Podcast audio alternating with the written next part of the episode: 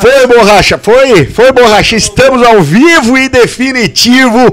Primeiro programa de 2022. Hoje o bicho vai pegar. Esse ano boa, o bicho vai pegar. boa. Temos a ilustre presença do meu amigo Eric. Eric Granado, nosso, repre- nosso maior representante da atualidade no mundo da moto velocidade, cara. Quanto tempo nós queríamos falar contigo, mas eu acho que chegou o momento certo, porque agora é ao vivo e com você aqui, não vídeo chamada.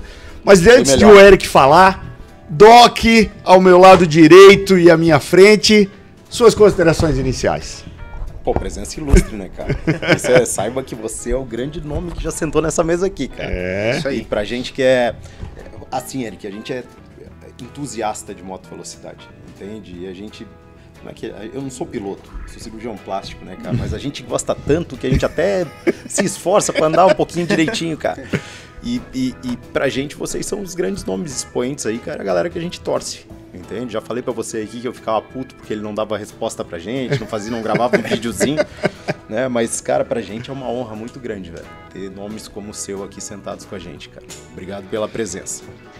À minha frente, à minha esquerda, ele, o homem, a lenda, o mito, Pablito. Pablito, eu tô feliz, Pablito. Cara, Qual é a notícia que tu deu também, já no cara, começo eu também. aqui? Cara, eu tô feliz de estar no programa. Cara, a gente sente muita falta, sinto muita falta do programa. Eu amo estar aqui, cara. E que presente de início de ano a presença do Eric aqui. A gente conhece o Eric aí há muitos anos. É o nosso representante aí, cara, no mundo. Cara, eu tô muito feliz, Eric, em você compartilhar com, com o pessoal que, que nos assiste, que também tenho certeza que tá ávido aí de, de De informações. ver informações e ver o que, que você tem pra falar, cara. E tô muito feliz, Mutex. Tô Bom, muito feliz. bom, que legal. 2022, vamos debuiar. Vamos né? de buiar. Começou bem. Olha só, se você assiste o Papo com o Mamute e por um acaso você, sei lá, talvez está em Marte ou alguma coisa assim, ou saiu do, do- das profundezas da Terra e não conhece o Eric Granado, Eric, te apresenta aí, por favor. Fala galera, um grande beijo a vocês aí. É muito legal poder estar aqui é, no programa. Eu já acompanhei algumas, algumas edições aqui e pô, é muito legal ver o ponto de vista né, de vocês de fora. Cada um tem um ponto de vista diferente e, e é legal poder estar aqui também para poder contar, né? Como que é do meu lado, né? O que eu vivo lá, como que são as experiências, como que é, foi o ano passado, como que será esse ano. Eu sei que vocês têm bastante dúvida, a galera de casa também tem muita dúvida. Então, obrigado pela oportunidade, estou muito feliz de, de estar aqui com vocês. É, tô de férias aqui em Floripa, aproveitando, mas não podia deixar de vir aqui bater esse papo com vocês. Legal. Borracha, vamos rodar a vinheta para nós começarmos o programa daquele jeito?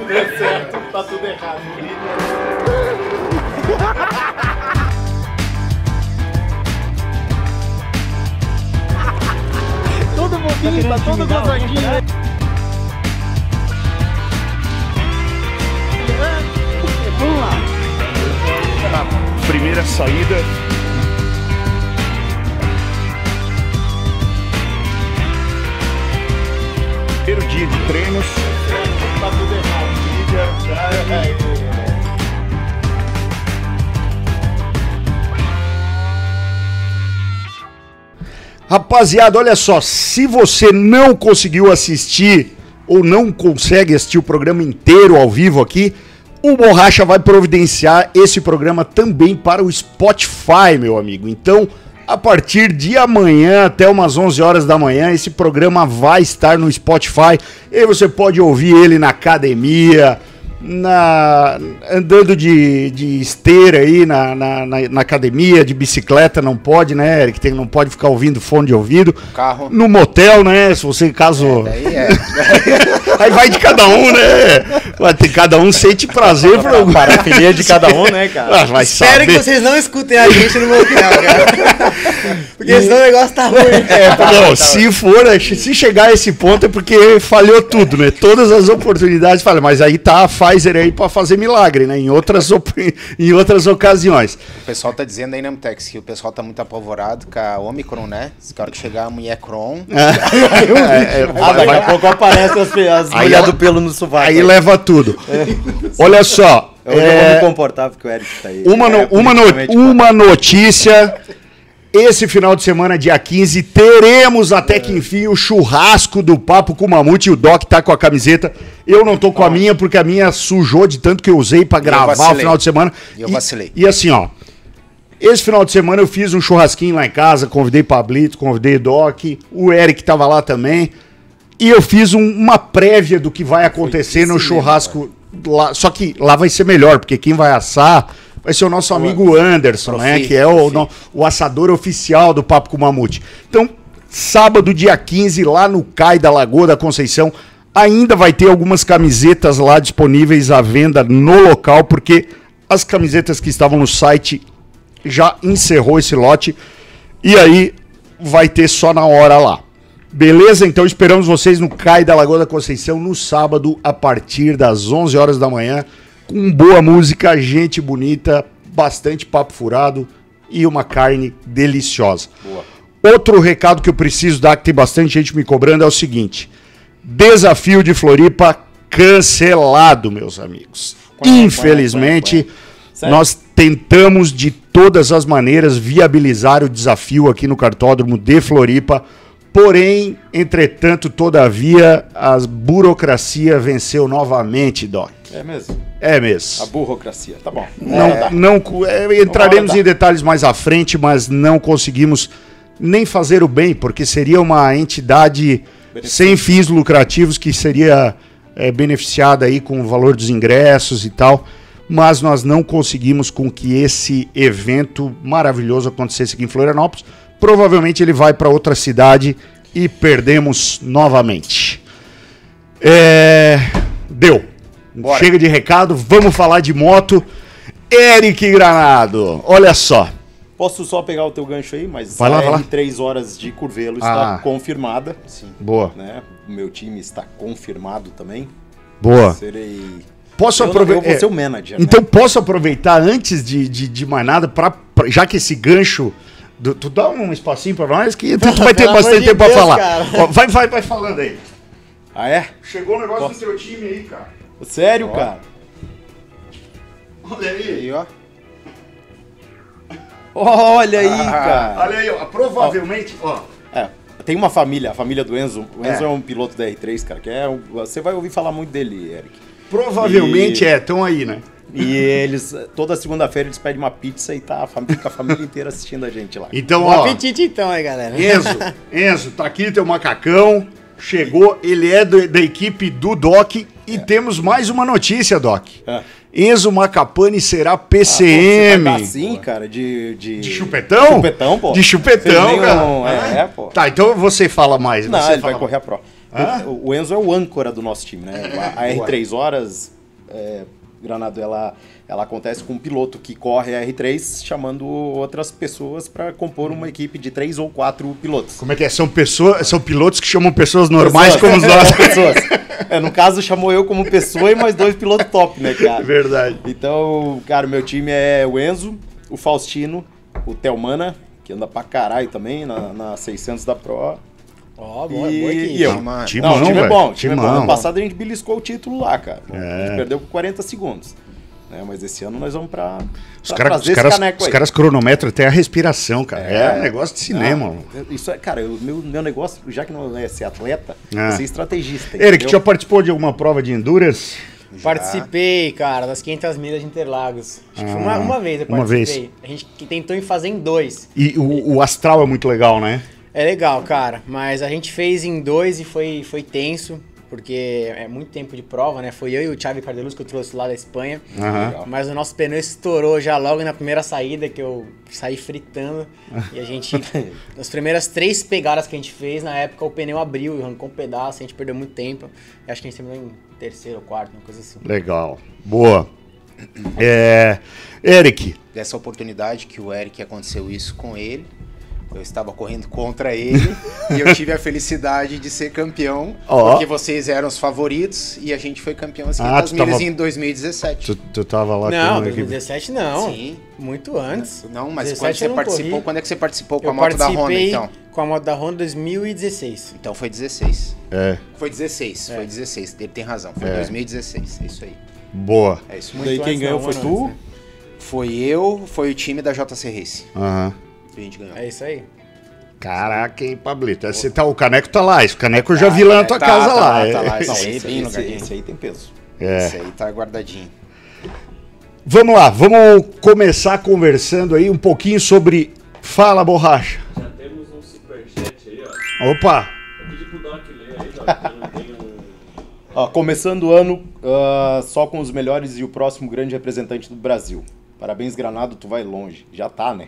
De quem, longe, de quem né? que é? De quem Tamo junto e acelerando. Família 2MT e Área 99 te recebe de braços abertos. Abraços do Chan. Ó, o Xan, cara. Esse cara é um cara que a- a- acompanha a gente. A gente Esteve lá em. Interlagos, cara. Fez um- uma brincadeira com a gente lá, que a gente já botou o vídeo aqui. Muito legal. E o que, que eu ia te falar, borracha, pra tu fazer, cara? É... Quando. Não, não, acho que não dá pra colocar aqui, né? Os comentários. Ele, ele lê ali. Então tá. É... Superchat hoje valendo o sorteio também de uma camiseta e um boné do, da equipe PCM. Beleza? Boa. Quem der superchat de mais de 10 reais, tá? Valendo o sorteio aí. pelo Eric. Autografado pelo Eric, é. Demorou. Olha só. Eric, ano passado, cara, a gente mordeu os dedos aqui na, na tua campanha do Moto E aí, cara. Conta pra nós um pouquinho de como foi a, a- essa, essa trajetória. Tu tava em equipe nova, né? Tu tinha saído da 20 e tinha ido. Isso. One Energy. Ah, isso.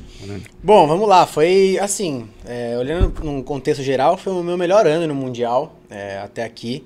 É, sempre estive entre os três mais rápidos o ano inteiro, sempre fomos competitivos. Eu acabei mudando de equipe porque a One Energy é uma equipe que tinha uma estrutura muito legal. É, eles tinham é, motos em todas as categorias e me ofereciam um apoio é, muito bom, uma estrutura melhor do que a 20. E, pô, eu tinha uma equipe muito profissional, me ajudaram muito desde o começo a me adaptar rápido com a forma de trabalho deles e tal. Desde os treinos eu fui rápido. E foi um ano que, putz, é, velocidade não faltou. Né? Isso deu pra ver, a gente sempre era rápido. É, na primeira corrida eu cometi um erro, liderando a prova eu caí em Jerez. Mas depois disso eu fiz um, um ótimo campeonato, né? Eu, eu venci a segunda prova na, na França. Infelizmente, na terceira corrida em Barcelona, a moto parou na largada, na pole position, que eu não pude fazer nada. É, na quarta corrida eu voltei a vencer. E depois na Áustria foi que eu fiz aquela prova de recuperação animal, largando de 13 terceiro, terminei em segundo. Foi Essa uma, foi demais. foi uma baita prova. Foi um ano de belas disputas, eu tava sempre constante. É, Fez todos um monte de pole, né? É, fiz quatro poles seguidas, algo que nunca ninguém fez na, na, na Moto E. E, pô, foi um ano muito bom, cara. E assim, na última corrida, muita gente que tá assistindo aí, acho que assistiu a última corrida e teve o coração partido, assim como eu tive. E, e cara, eu, eu tava rápido, eu, eu via que eu tinha condições de, de, de vencer aquela prova. E assim, eu acho que como competidor, como piloto que desejava né, o título, eu, eu vi a oportunidade ali naquela última curva e, e pensei que era possível. E ali, claro, é, agora é fácil analisar, né? Na hora você apenas vai, né? Mas agora analisando, eu, eu já tinha decidido que eu ia ultrapassar ele na última curva já na reta oposta, para vocês terem uma ideia. Porque assim, quem é piloto, é, vocês, vocês pilotam, vocês sabem que você visualiza o que você vai fazer lá na frente, né? E na volta anterior, quando o Jordi Torres acabou abrindo um pouco a trajetória, eu estava em terceiro, eu fui para segundo, eu tava mais rápido que eles, só que eu não consegui ultrapassar, porque o Egeter o tempo inteiro, não, o Torres o tempo inteiro tentava ultrapassar o Egeter, então não tinha espaço para entrar. E aí eu sabia que naquela curva lenta, a qual no domingo eles se bateram, não ia dar para passar, porque o Egeter ia entrar fechado, um cara que freia tarde, experiente, tem, tem muitos anos de competição. E aí, na curva da vitória é onde eu achava que ele não esperaria a ultrapassagem. Tanto que tinha espaço para eu passar, só que eu freiei muito tarde e não deu para fazer a curva. Mas três curvas antes eu já tinha mentalizado que ia ultrapassar ali. E na hora que ele abriu a porta eu tentei entrar, infelizmente acabei caindo. Mas eu levo comigo que, cara, se tivesse dado certo, ia ser totalmente outra história, ia ser é, completamente diferente do que foi. Foi muito tri triste e frustrante para mim acabar daquele jeito. É, claro que muita gente me fala, pô, podia ter terminado em segundo, né? Domingo tinha a oportunidade de você tentar. Mas ali na hora eu vi a oportunidade, eu achei que se eu tivesse marcado aqueles pontos, no domingo eu talvez eu teria mais margem, né? Como no domingo foi uma loucura a corrida. Então, infelizmente foi assim. É, foi uma pena que na, na queda destruiu a moto e a minha bateria danificou. Então a gente teve que trocar a bateria pro domingo, por isso que no domingo eu não consegui ser rápido. Mesmo largando em segundo, a moto não andava, não corria na reta. Eu perdia de 10 a 14 km por hora em cada reta. Então não tinha como, cara. Eu larguei, fui para terceiro, só que aí os caras me passaram, eu perdia tempo na reta e fui indo para trás, para trás e não consegui ser competitivo. Porque ainda assim, no domingo, se eu terminasse em terceiro, com a confusão deles, dava pra ter sido campeão. É verdade. Mas, cara, não era pra ser, eu não vou. Eu não fiquei muito tempo remoendo isso na minha cabeça, porque, cara, são muitas, muitas horas de treino, abrir mão de muita coisa, muitos anos, né? Você se É dedicando cara. isso É uma vida. para aquele momento, né? Para aquela corrida, sete voltas, oito voltas, que você tem que tomar as decisões corretas. É muito fácil quem tá de fora julgar e falar, pô, você tem que fazer aquilo, isso. Só que, cara, no momento ali, é o- só, só eu que posso decidir.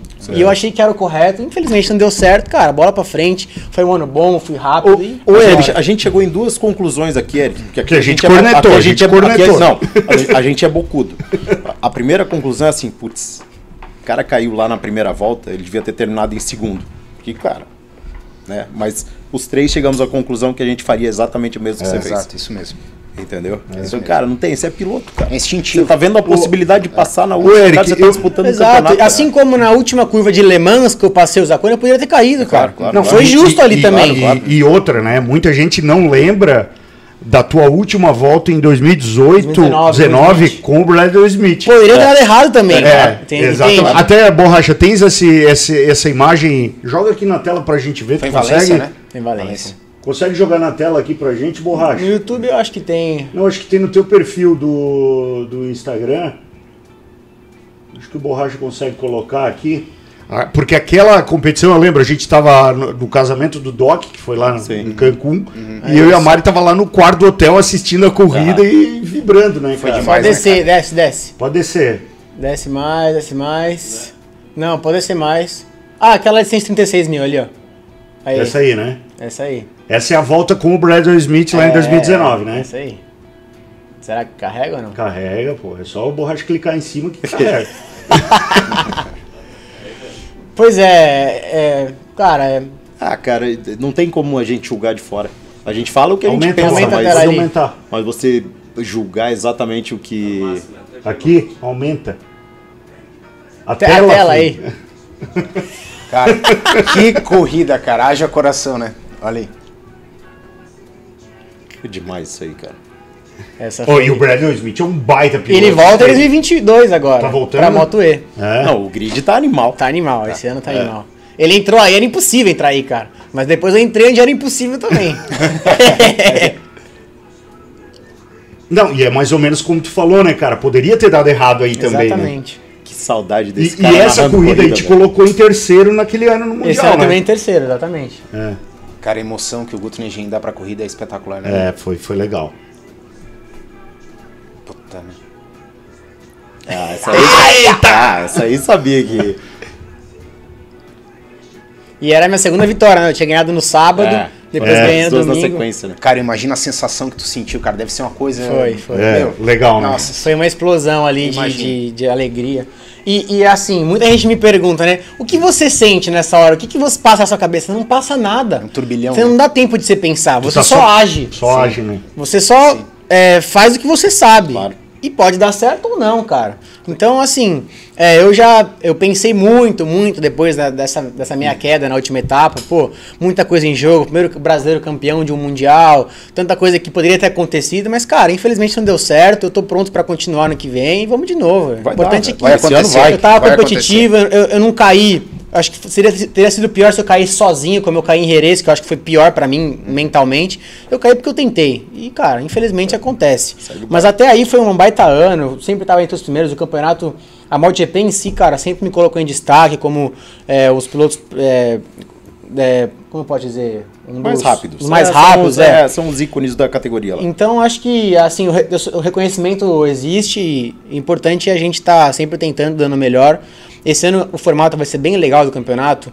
A gente vai ter duas corridas todos os finais de semana. Então, galera que está assistindo, sábado e domingo tem corrida. Vamos ter 12, eta 12 corridas, 6 etapas. Puta, então, é pô, legal, hein? esse ano foram 7 corridas, a gente vai para 12 agora. Então tem muito mais possibilidades, a gente consegue calcular melhor, pontuar com mais calma, porque, pô, eu caí na primeira etapa, eu fui o ano inteiro aqui, ó. buscando, marcando ponto, marcando ponto para tentar chegar. Cheguei na última etapa a 7 pontos de distância, mas não deu. Né? Fazer o quê? Paciência. Ah, Segue o baile. Mutex, posso. Claro, toca a bronca. Cara, Eric, eu vi você fazer, eh, comentar aí que e é sabido que vo- ah, você foi um piloto de destaque na MotoGP, a Dorna sempre te coloca em destaque, a gente sempre vê entrevistas tuas. Eu queria que tu falasse pro pessoal como é que tá esse link entre a Moto E e a MotoGP. Se existe esse link, se existe essa abertura que a Dorna eh, concede para que os pilotos que têm muitos nomes consagrados como você, lá Moto E, para fazer essa ponte para a MotoGP. Existe isso ou não? Cara, existe a ponte, é algo que muita gente me pergunta e acho até legal eu colocar esse ponto aqui, porque muita gente tem dúvida, né? E fala, pô, por que, que o Eric não tá na Moto 2? Por que, que o Eric não tá na MotoGP? O que que falta? Que, que, por que, que não, não acontece, né? Você vê, Hector Garçon foi pra Moto 2, esse ano agora o Zacuni vai pra Moto 2, Lorenzo Salvador foi pra MotoGP, Bradley Smith foi pra MotoGP. Então, assim, existe esse link, existe, existe esse salto, mas, cara, é, hoje em dia... é, por eh, potencial e capacidade eu tenho pra estar lá, tenho a possibilidade, já tive propostas, mas é como a gente falou ontem, money talks. É claro. E eu, se eu quiser, eu tenho uma moto pra eu sentar, é só colocar 500, 600 mil euros lá, eu subo na moto e ando. Então, o Lorenzo, o, o Alessandro Zacconi foi lá colocando mais de meio milhão de, meio milhão de euros. Cara, na, na posição que eu tô agora, na minha carreira, tantos anos me dedicando, como profissional que eu sou, eu não acho que eu devo ter um patrocinador, que é difícil de conseguir aqui no Brasil, 600 mil euros, colocar tudo na equipe eu vou arriscar minha vida sem ganhar um tostão. Tem muitos pilotos na Moto 2 e Moto 3 que fazem isso, coloca muito dinheiro pra correr. Mas, mas, Eric, ainda existe um agravante de, digamos, ah, tu consegue um patrocinador brasileiro que esteja disposto. Vezes 7, a- vai lá. É, faz é, a não, conta. vezes 7, tudo bem. O problema é vezes 7 e mais o tributo que o cara vai ter que Exato. pagar para mandar esse dinheiro para fora. Exatamente. Não, Né? e só isso, cara. Pensa que só isso é o custo de uma equipe. Tem que pensar que eu moro na Espanha agora, o quanto que eu preciso para viver, o salário que eu tenho que ter como profissional, Claro. participando do campeonato mundial. Então, tudo hoje em dia é questão de, é, de burocracia, de interesse. A gente não tem um GP no Brasil, que isso aí me ajudaria muito para poder estar na, na Ah, MotoGP na Moto certeza. 2. Com Então, pô. Gabriel Rodrigues, foi pra Moto 2. Esse cara fez, teve resultado na Moto 3? Não teve. Não tem um teve. GP na Argentina, um cara que tá lá, é importante pro campeonato. Assim como vários outros que foram. Felipe Salah, que foi pra Moto 2, um cara que na Moto 3, na minha opinião, não teve grandes resultados. Mas enfim, cada um é, tem o seu mérito, cada um vai da forma que, que, que, que sobe para as categorias. Eu acho que a Moto E é um lugar que eu tenho destaque, eu tenho meu espaço lá, sou respeitado, tenho uma equipe que acredita no meu potencial. E cara, se eu tiver oportunidade no futuro de ir para Moto 2, MotoGP, ou no caso agora a gente está trabalhando bastante com a Honda para o Mundial de Superbike, e for algo que eu vejo que é, é, promissor e tem uma projeção boa de futuro, cara, eu vou, porque eu não posso agora queimar a carta mais. Sim. Não. Com a idade que eu tô, eu tenho que decidir o passo que eu vou dar e ser um Perfeito. passo certo. Porque eu acredito que a Moto E foi um passo certo para minha carreira. Perfeito, com certeza. Porque na Moto 2, quando eu fui com a Forward, eu não acho que eu fui valorizado naquela equipe. Não me deram o material que eu precisava, não tinha uma moto competitiva. Mas, mas a impressão que a gente teve é que a própria equipe não se valorizava, né? É uma equipe Cara. que, tipo, não fez muito, assim, pra... Não, e mesmo depois, É. não mudou, né? Então, É, Exato. Eu acho O- que é, na Moto eu, eu- ali, cara, depende do piloto. A moto é exatamente igual. Pra quem tá em casa, o que a gente pode mexer na moto é a relação. Tem três coroas diferentes que você pode trocar. Pinhão não troca. A relação é a mesma. Você consegue mudar a altura 5, 6 milímetros da frente. A traseira você muda a altura na mola. Cara. 3, 4 mapas de, de, de, de aceleração. 3, 4 mapas de freio motor. Acabou. Ganha quem acelerar mais, entendeu? Isso que é interessante. E é isso que eles querem fazer em todas as categorias. A MotoGP, queira ou não, é, monoma- é, são várias marcas, mas tá muito igualado. Pode ver, cara, todas as, as marcas estão andando na frente. A Aprilia fez pódio, a KTM ganha corrida. Então, essa é a ideia deles. Eu acho que na Moto E, pra mim, tá sendo bom agora, entendeu? Então, vamos pensar nesse ano, vamos em busca desse campeonato. Mas eu acredito que o caminho da Mundial Superbike também é um caminho muito bom pra mim. A Honda tem um projeto legal.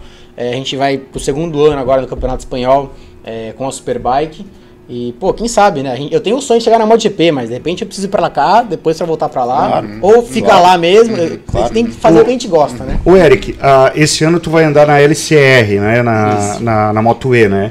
A LCR a gente sabe que tem uma proximidade muito grande já há um tempo com a Honda. É um braço Isso- da Honda, é. na verdade, né? É. É um braço da Honda. 25 equipe anos satélite. Isso, a equipe Mundial. Satélite. Isso facilitou a, a negociação pelo fato de tu estar há anos na Honda?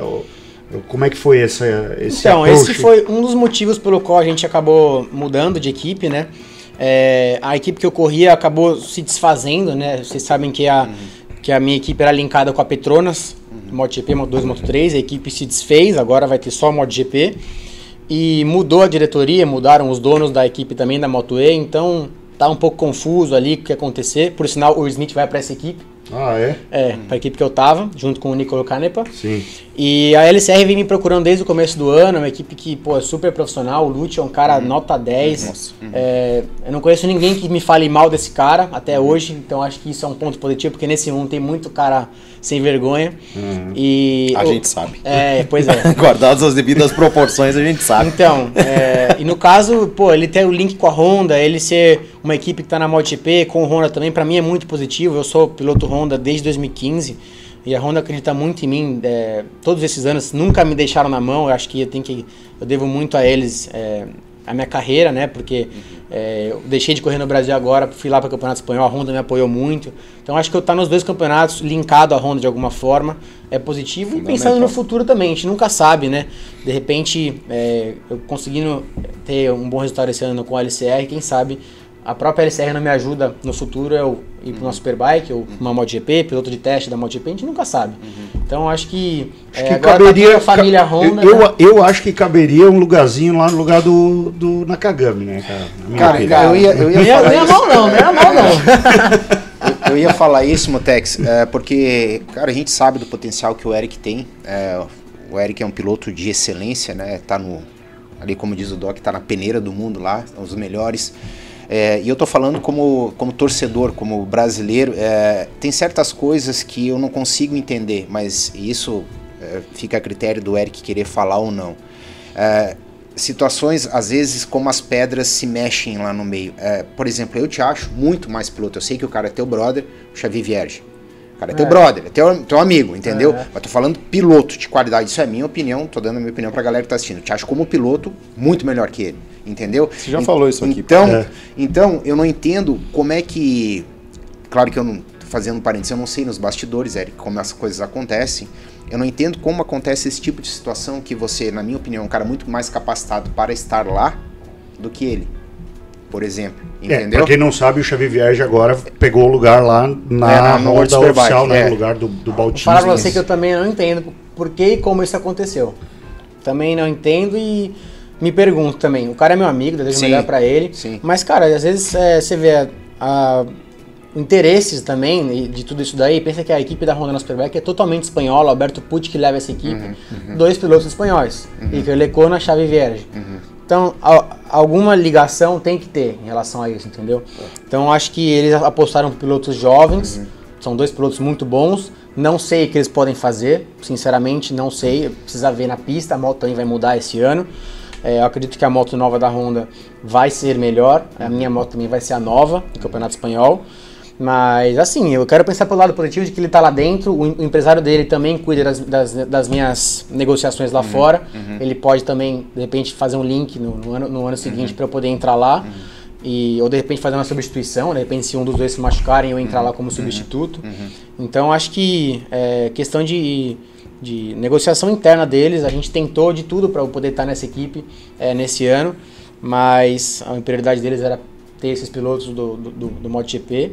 Bom, quem sabe ano que vem não, não dá certo, a Honda tem esse projeto comigo. Quem sabe se não for na oficial, de repente na satélite. Esse ano, por exemplo, a gente estava negociando para poder ir para a equipe satélite e veio o Rafiz Sayarin, Money Talks, sentou na moto. Eles Malaio. tinham, eles tinham só um piloto que é o Leandro Mercado, e aí o Rafi Sayarin foi lá, vai ter a segunda moto pro cara. Mas essa é aquela equipe que tu fez o É, White Card? New Race. New Race.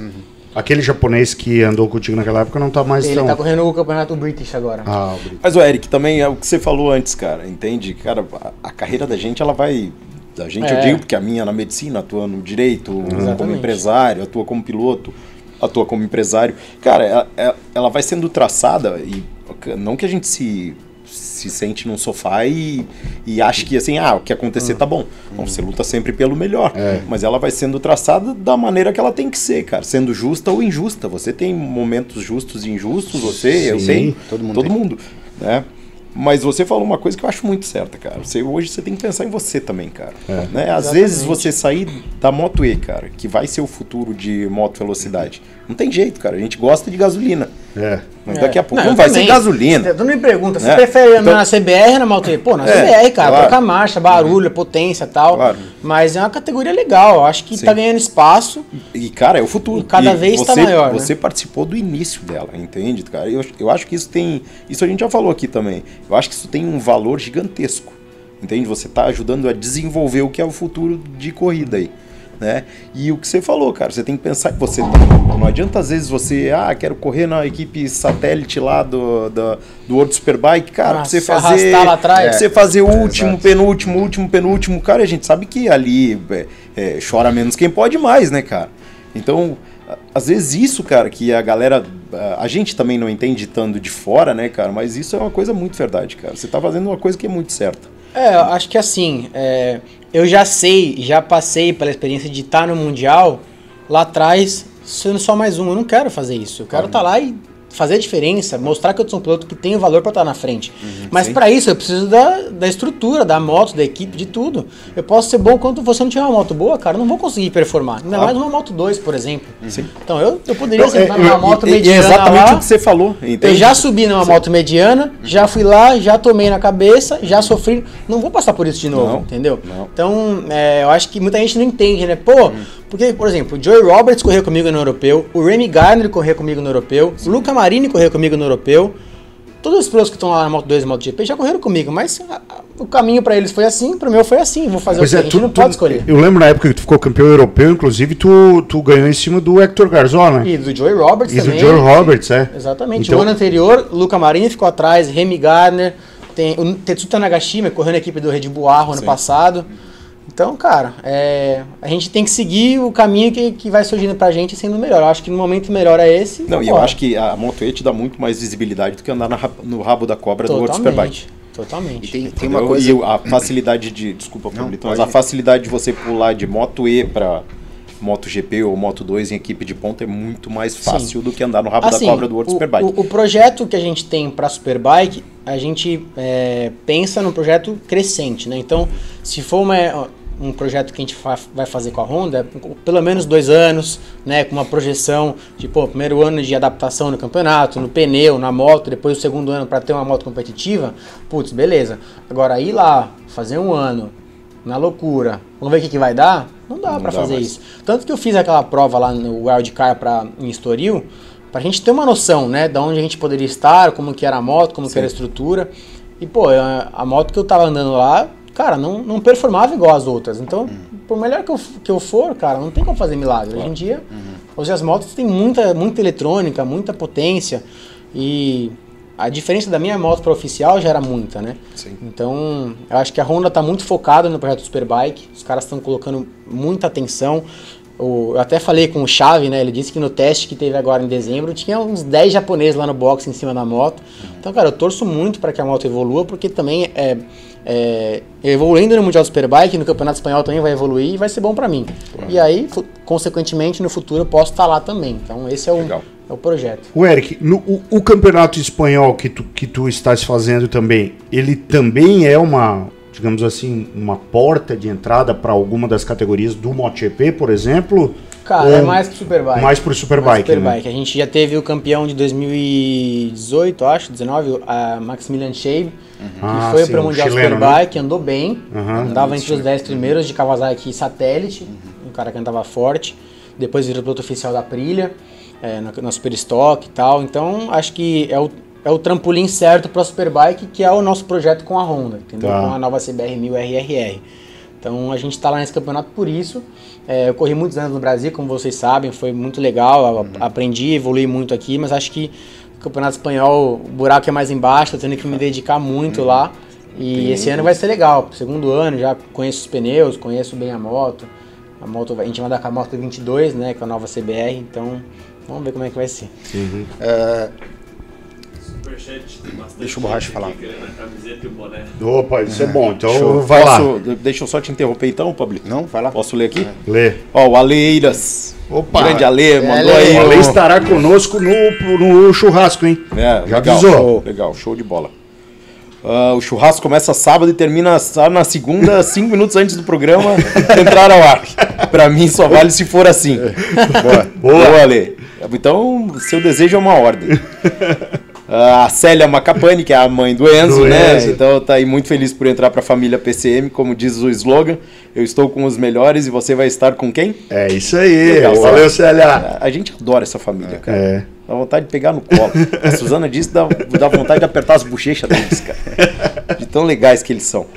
O Paulo Rodrigues, ah, que programa? Eric Granado, vi esse guri em 2000, 2007, treinando em Ah, Interlagos, acho que de met, Metra Kit. É isso aí. Tu tinha uma Metra Kit aqui? Tenho, tá na minha casa. tinha. Eu, Ah, num é? curso, Setentinha. é, eu num curso do Cerciari e É ele passando todas as 600 e mil no miolo. Parabéns pela trajetória. Puta piloto. Orgulho Obrigado, do Brasil, cara. Pô, Obrigado, que legal, obrigado. velho. Pô, que legal. Que Esse legal. 2007 de Metra Eu não sabia que tu tinha uma Metra Kit aqui. Meu pai trouxe em 2004, cara. Dois na mala. Nada, foi uma burocracia, cara. Muita gente, pouca gente sabe, né? O perrengue que a gente passa, quanta coisa a gente abre mão. Mas essa é uma das histórias, pô. A gente trouxe a, a mo- meu pai trouxe a moto pra cá, tiramos dinheiro de onde não tinha, porque foi uma fortuna a moto na época, né? A Imagina. Metra Kit ela era uma, uma espécie de uma. Uma mini GP, É, é, como se É a fosse moto ah, um que- protótipo, né? É a moto que todos os pilotos é, da minha época, né, corriam lá, lá fora, né? E aí, como eu corria com essa moto lá fora, meu pai trouxe uma pra eu treinar aqui. E aí, a gente foi lá em Santos, cara, buscar a moto no porto. E eu não sei quem era lá que, que tava. Não sei se é desembargador que fala. Não, não, lá é auditor fiscal. Auditor fiscal, desculpa que eu não entendo. É. O, o auditor fiscal tava lá e falou: Não, não vou liberar a moto, não, não é possível, não sei o que, não sei o que. Aí ele falou: Deixa eu falar com o menino, porque às vezes eles acham que meu pai tá fazendo Sim. algum, algum trambique. Aí o cara me chamou, tinha 2007, tinha 11 anos. Aí meu pai falou assim: Eric, você fala pra ele que você é piloto, que você corre e tal. Eu falei: Não, pô, deixa comigo, deixa comigo. Aí eu falei com o cara, falei que não, que eu corro de moto, não sei o que. Eu sempre fui muito desenrolado, né, desde pequenininho. Aí no final o cara saiu dando risada, falou, não, leva a moto aí e tal, colocou a moto na caminhonete e foi embora. Deu certo. Que legal. Tá, mas tu andava com a Metra Kit no meio do track day da galera Andava, de 60? a gente tinha. Eu sempre, meu pai sempre teve amizade com os, com os pilotos no Brasil. Meu pai corria Campeonato Paulista, Sim. a gente era amigo do Cessiário, do Tinho. É, fazia aula com. Tinha as aulas, aí eles deixavam andar no meio dos pilotos. Aí era eu de setentinha no meio das 600, mil, acelerando. Depois foi com a RS de 25, que o Sérgio Lawrence me deu uma. Sim. sei. E aí eu andava em todas as pistas que tinha track day, eu ia. Curitiba, Londrina, Interlagos, Santa Cruz. Nossa, cara, eu lembro do Eric, agora do Tinho, o segundo curso que foi fazer da Rio Racing. O Tinho dava Tinha. assessoria pra ele em Várias Curitiba. aulas Nossa, Tinho, cara, Tinho. direto, o Caraca. Eric desse tamanho, seu 2010. Com, óculos colorido já na época. sempre né? de óculos, sempre. Mas, cara, voltando ao assunto lá. é, Só tem mais um Tá, superchat. vai lá, Vai lá. manda brasa. Alexandre Abessa 20. Ah, feliz ano novo. Grande Eric Granado. Primeiro programa fodástico. Mamute já tem data no cartódromo bombado. Acho que é o de Campos, né? É, boa, boa, legal. Até Abadá comemorativo. Show. Legal. Vamos fazer o track day lá então, hein? É, e o Pedro Martins mandou só a grana, mas não mandou o que é pra falar. Depois você fica de olho aí pra gente, Tá borracha. com um superchat em a ver, então. Tá com o Iaver. Ou só tá concorrendo ao boné Pode ser também. autografado aí. Tá legal. Vamos lá. É, Eric, tudo eu, contigo. eu fico muito feliz, cara, é, porque a gente sabe como o brasileiro é passional em tudo, né? Então, é, eu sentia em você, e eu acho que você é assim, você carregava muito peso, porque o Brasil é carente de um ídolo hoje. A gente não tem um ídolo na moto, na moto velocidade. E o que eu digo, não tem um ídolo na categoria máxima, né? Na categoria rainha, depois do Alexandre Barros. E eu, e eu notei ao longo dos anos, cara, que a tua própria personalidade, e teu ímpeto, você sempre quis comprar. Você, não, comprar não, você sempre trouxe isso pra você. Entendeu? Então. Assumiu a bronca. É, nesse primeiro momento, cara, eu fico muito feliz pelo teu amadurecimento, por tudo que você acabou de falar pra gente. Eu acho que uma carreira de piloto se faz assim, racional. Você tem que tirar o peso dessa nação e pensar em você, porque, como a gente sempre fala aqui, a coisa quando é bem pensada, é bem feita, ela converge sempre para a melhor saída. Eu tenho certeza que vai acontecer contigo. A segunda pergunta é o seguinte, que eu quero te fazer emendando uma, essa colocação que eu fiz. A gente sabe que a moto é ligada a mercado. O Brasil é um grande mercado, a Índia é um grande mercado, a Ásia é um grande mercado. Por que, que a Honda não te convidou, ou se fez o convite, ou se não houve, para você andar no Moto América? Por... Putz, acho que nunca houve esse papo, né? A gente nunca teve esse papo com a Honda. E fazendo mais um adendo, desculpa. É, o Moto América hoje, é, a, a gente que acompanha bastante, eu considero ele, se não for o terceiro maior campeonato do mundo, é uma porta, tanto que tá lá vendo o Petrucci vai andar lá, o Loris Basta andando lá, enfim. Então, é, o que causa um pouco de estranheza, porque os Estados Unidos não precisa nem falar, porque é o maior mercado do mundo, e, e você tá lá na boca do gol, então é, essa não pintou essa oportunidade, a Honda não vislumbrou isso, não fez Mas- isso, é, não te levou para lá.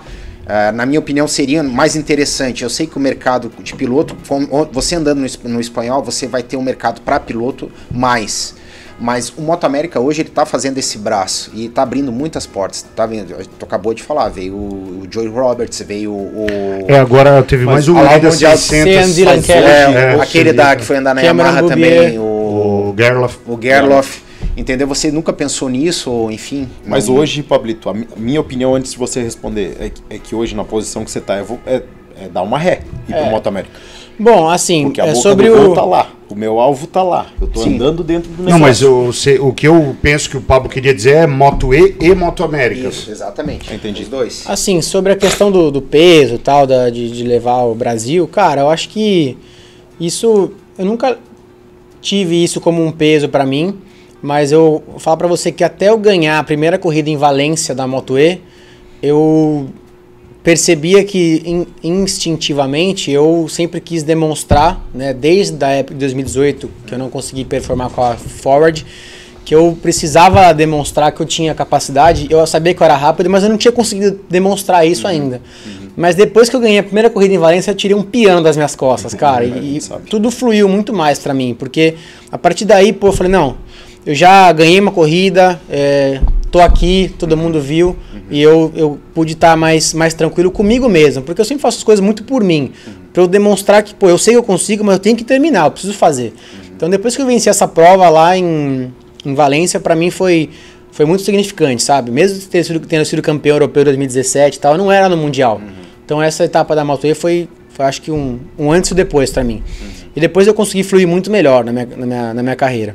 Agora, em relação ao Moto América, sinceramente a gente nunca nem tocou nesse ponto, porque é, eu que tô lá na Europa, eu que sempre é, vejo o ponto de vista da galera na Europa, quem vem dos Estados Unidos só tem projeção no Mundial se for americano. Então, tipo, eu brasileiro correndo Moto América, dificilmente, mesmo que eu tenha resultado, eu vou conseguir usar isso como trampolim. Então, todos que vieram Perfeito. foi o Gerloff, Cian Dylan Kelly, Joey Roberts, Cameron Boubier. Quatro americanos. E vem Se um vocês caminhão de dinheiro atrás. Exatamente. Se vocês é, verem lá no site da MotoGP, fizeram agora até uma série é, Stars and Stripes para os americanos, falando de como que é os caras. O Joey Roberts nem teve tanto resultado, mas cara, eles bombam muito porque tem muito interesse. Claro. Como você falou, o mercado Comercial, americano, né? É. cara, é uma bomba. Assim como se a gente tivesse uma etapa aqui no Brasil, ia ter três, quatro pilotos brasileiros no Mundial. Por ter interesse de patrocinador, por ter interesse da, da própria Dorna. A gente, meu, sul-americano, não tem nenhum piloto. O Gabriel Rodrigo corre com a bandeira argentina, mas ele é espanhol, porque o pai dele é argentino interessa pra ele correr como argentino. Mas a gente não tem, a América do Sul, infelizmente, não tem esse apoio. Então, assim, eu nunca planejei, por enquanto nem penso ir, porque eu sei que isso não vai ser uma porta pra mim, para mim poder crescer. Não só porque a Honda não investe muito no AMA. Na, no Superbike, no motocross, muito. Mas no, no Superbike a Honda vai bem na Stock, mas na Mil a gente nunca viu eles ganharem. Ou se ganhou, eu não me lembro. Não, faz muito tempo. na, na mil não. Então, assim, é o projeto que eu tenho com a Honda aqui no Brasil, que, como você disse, mais uma vez, é comercial, Honda CBR 1000RR, uma moto que vende pra rua, interesses de, de fazer essa moto é, ter visibilidade no mundo. Então, eu como piloto brasileiro, representante da Honda, estou correndo com essa, com essa moto lá fora. Então, isso é algo que é, tem um retorno, né, queira ou não, pra, pra marca, e, e eu como brasileiro também dou esse retorno pra eles lá fora. Então, por isso que o plano é esse, entendeu? Correr o espanhol Perfeito. como você disse, é o interesse que de tudo que, que gira, né? Sim. Por exemplo, aquele Cian Dylan Kelly, cara, ele só vai pra Maldives porque ele é americano. ele não- eu não sei nem o que ele vai fazer, porque o Bubier, que foi cinco vezes campeão do AMA, pastou o ano inteiro, cara. Foi andar bem em Austin Aham. e numa outra corrida depois, mas ainda assim é muito difícil, o nível é muito alto, ó. É, né? É difícil. Não, é. E como? E até a logística, né, cara? Você tá É. na Europa, cara. Você não, Não. tem como desviar foco. Agora pra- que eu fui morar lá, cara, é outra coisa. Não, assim, eu tava aqui no Brasil, eu ia e voltava muito tal, mas a logística de morar lá é, outra, é, é outro mundo, outra vida, fu- né? é fundamental. eu treino de supermoto, meu, com o Jack Miller, com o Jorge Martins, os caras do Mundial, Uhum. e aqui eu treinava sozinho, entendeu? então, é tudo pra gente é mais difícil, vocês sabem, né? Sim. Tudo é, é mais complicado, longe até da pra, família e Até tal. pra um piloto sair daqui e despontar lá fora, cara. Assim, você tem o apoio da Honda, tudo bem, cara, mas é- é- isso é mérito teu, cara. Não É, eu, eu fui ter o apoio da Honda em 2015. É, não tem Ah, nenhum eu comecei em piloto 2004. expoente do Brasil que não chegou lá por mérito próprio dele. É. Entendeu? Não, mas é isso. Com isso a suporte gente- de algumas coisas, a gente sempre fala isso A aqui. gente vê né? isso Porque em- não tem federação, não tem plano de carreira, esportes, não tem uma, um interesse é, financeiro de empresas em bombar um É aquela um piloto história, fora, né? nada depois disso. que o cara se destaca, vem um monte de gente aparecer na foto, né? Que o leão tá morto, todo mundo quer bater foto do lado, né? É, eu, eu- Cara, é, é como eu falo, quando eu, eu, por exemplo, eu vivo muito isso, né? E, e como, como você disse, por ser o único brasileiro que tá lá, é, se vai mal, todo mundo É. manda em normal. cima. Se vai Sim. bem, ah, tá vendo? Foi bem e É tal. claro. Todo mundo, parabéns. Mas, é, Mas, cara, é, faz e- parte do jogo, né? E assim, de certa forma, cara, a gente às vezes aqui brinca e fala e tal com relação à questão de, de, de marcas, né? A gente sempre pega bastante no pé da Honda por questão do. Porque a gente quer ver a Honda ganhar também Claro. lá no, no World Superbike, Claro. Né? Não só do MotoGP. E, mas assim, a Honda tem todos os méritos de a gente ter um representante brasileiro andando lá fora que é tu, cara. Sim, Porra, sim. então É claro, é, é muito É claro. bom ressaltar isso. claro. A gente pega no pé aqui, fala, Claro, né? A gente sim, sempre dá umas sim. cornetadas, mas, cara, a Honda, queira ou não queira, é, hoje é quem No tá- Brasil é que mais investe há muitos anos. Então, Sim. é, assim, a Yamaha, pô, todos os méritos do mundo pra Yamaha por ter a R3 Cup, que é uma, uma, uma categoria de formação. Mas ela não chega nem a importar a R1. Mas é o que a gente fala. Assim, Nem é, é uma, é uma marca que o grande expoente dela é a, a moto de entrada. É a moda de entrada, exatamente. Entende? A Honda a gente tem que, tem que dar o braço a torcer, que a CG é líder de mercado, que é uma moto, né? Não, não, não, de mas eu sei, mas- mas, mas- ela tem a, a É, CBR mas 1000 tem, tem as de ponta, cara. Tem, tá aí a moto. Você quer comprar, tem pra vender. Não Entende? tem pra vender. Esse é o Tem, não, problema. tem, tem, tem, tem. Tem, 170 pau, mas Eu tem. posso- Não, mas eu acho que não tá Tem, tem, tem. Tem entrar aqui na em Floripa, Tem tem. aqui? Tem, tem. É. Aqui em Floripa Eu, tem. eu tinha falado com o Fernando lá em Interlagos, ele disse, cara, tá, tem Cara, eu vou falar pra desafios você, é aí. animal a moto, hein? Ah, eu andei na é moto lindo. de rua, eu nunca tinha andado. Fui dar um rolê na moto de rua lá na Fazenda Capoal e fiquei impressionado, Eu cara. também gostei da moto. Ah, meu, eletrônica canhão. dela. Ca- É, não tem como ser ruim, né, cara? É. É, tem tudo bom e do melhor ali, né, cara? Ah, animal. É, isso é verdade, tem que dar o braço a torcer, porque a Honda realmente, nesse aspecto, ela sempre disponibilizou toda a linha de motos. A, a gente, a, gente teve, a gente teve a oportunidade de correr dois anos com a R1. Eu importei uma R1, um outro amigo meu também, aí também importou. E a gente questionou isso. Eu não me lembro qual era a época, não sei se ele era superintendente da Yamaha, se era gerente comercial. Ele foi até o nosso box Interlagos ver, porque todo mundo falava, os caras disseram assim, pô, vocês têm apoio da Yamaha? Não. E eu questionei ele, disse assim, o porquê não trazer R1 para o Brasil? E a resposta foi porque a marca não tem interesse. É. Essa foi a resposta que foi E, me dada. e- e Mas, é cara, engraçado. sabe o que, que não cabe só É, pegando não, eu concordo com você Cara, perfeitamente. A gente é um continente, velho. A gente não é um país, a gente é um continente. É muito grande. Entendeu? Se colocar o Brasil dentro da Europa, dá 70% da Europa, cara. Entende? E aí a marca não tem interesse de trazer uma moto pro- Brasil, cara, com a, com a- cara. a Não, quantidade e- de moto que e- se vende e- aqui. E sabe o que eu acho engraçado? A gente tem um amigo que nem o Sapico lá, que trabalha Sim. com motos premium, né? Sim. Ele tem Aprilia, ele tem Ducati Panigale de todos os tipos.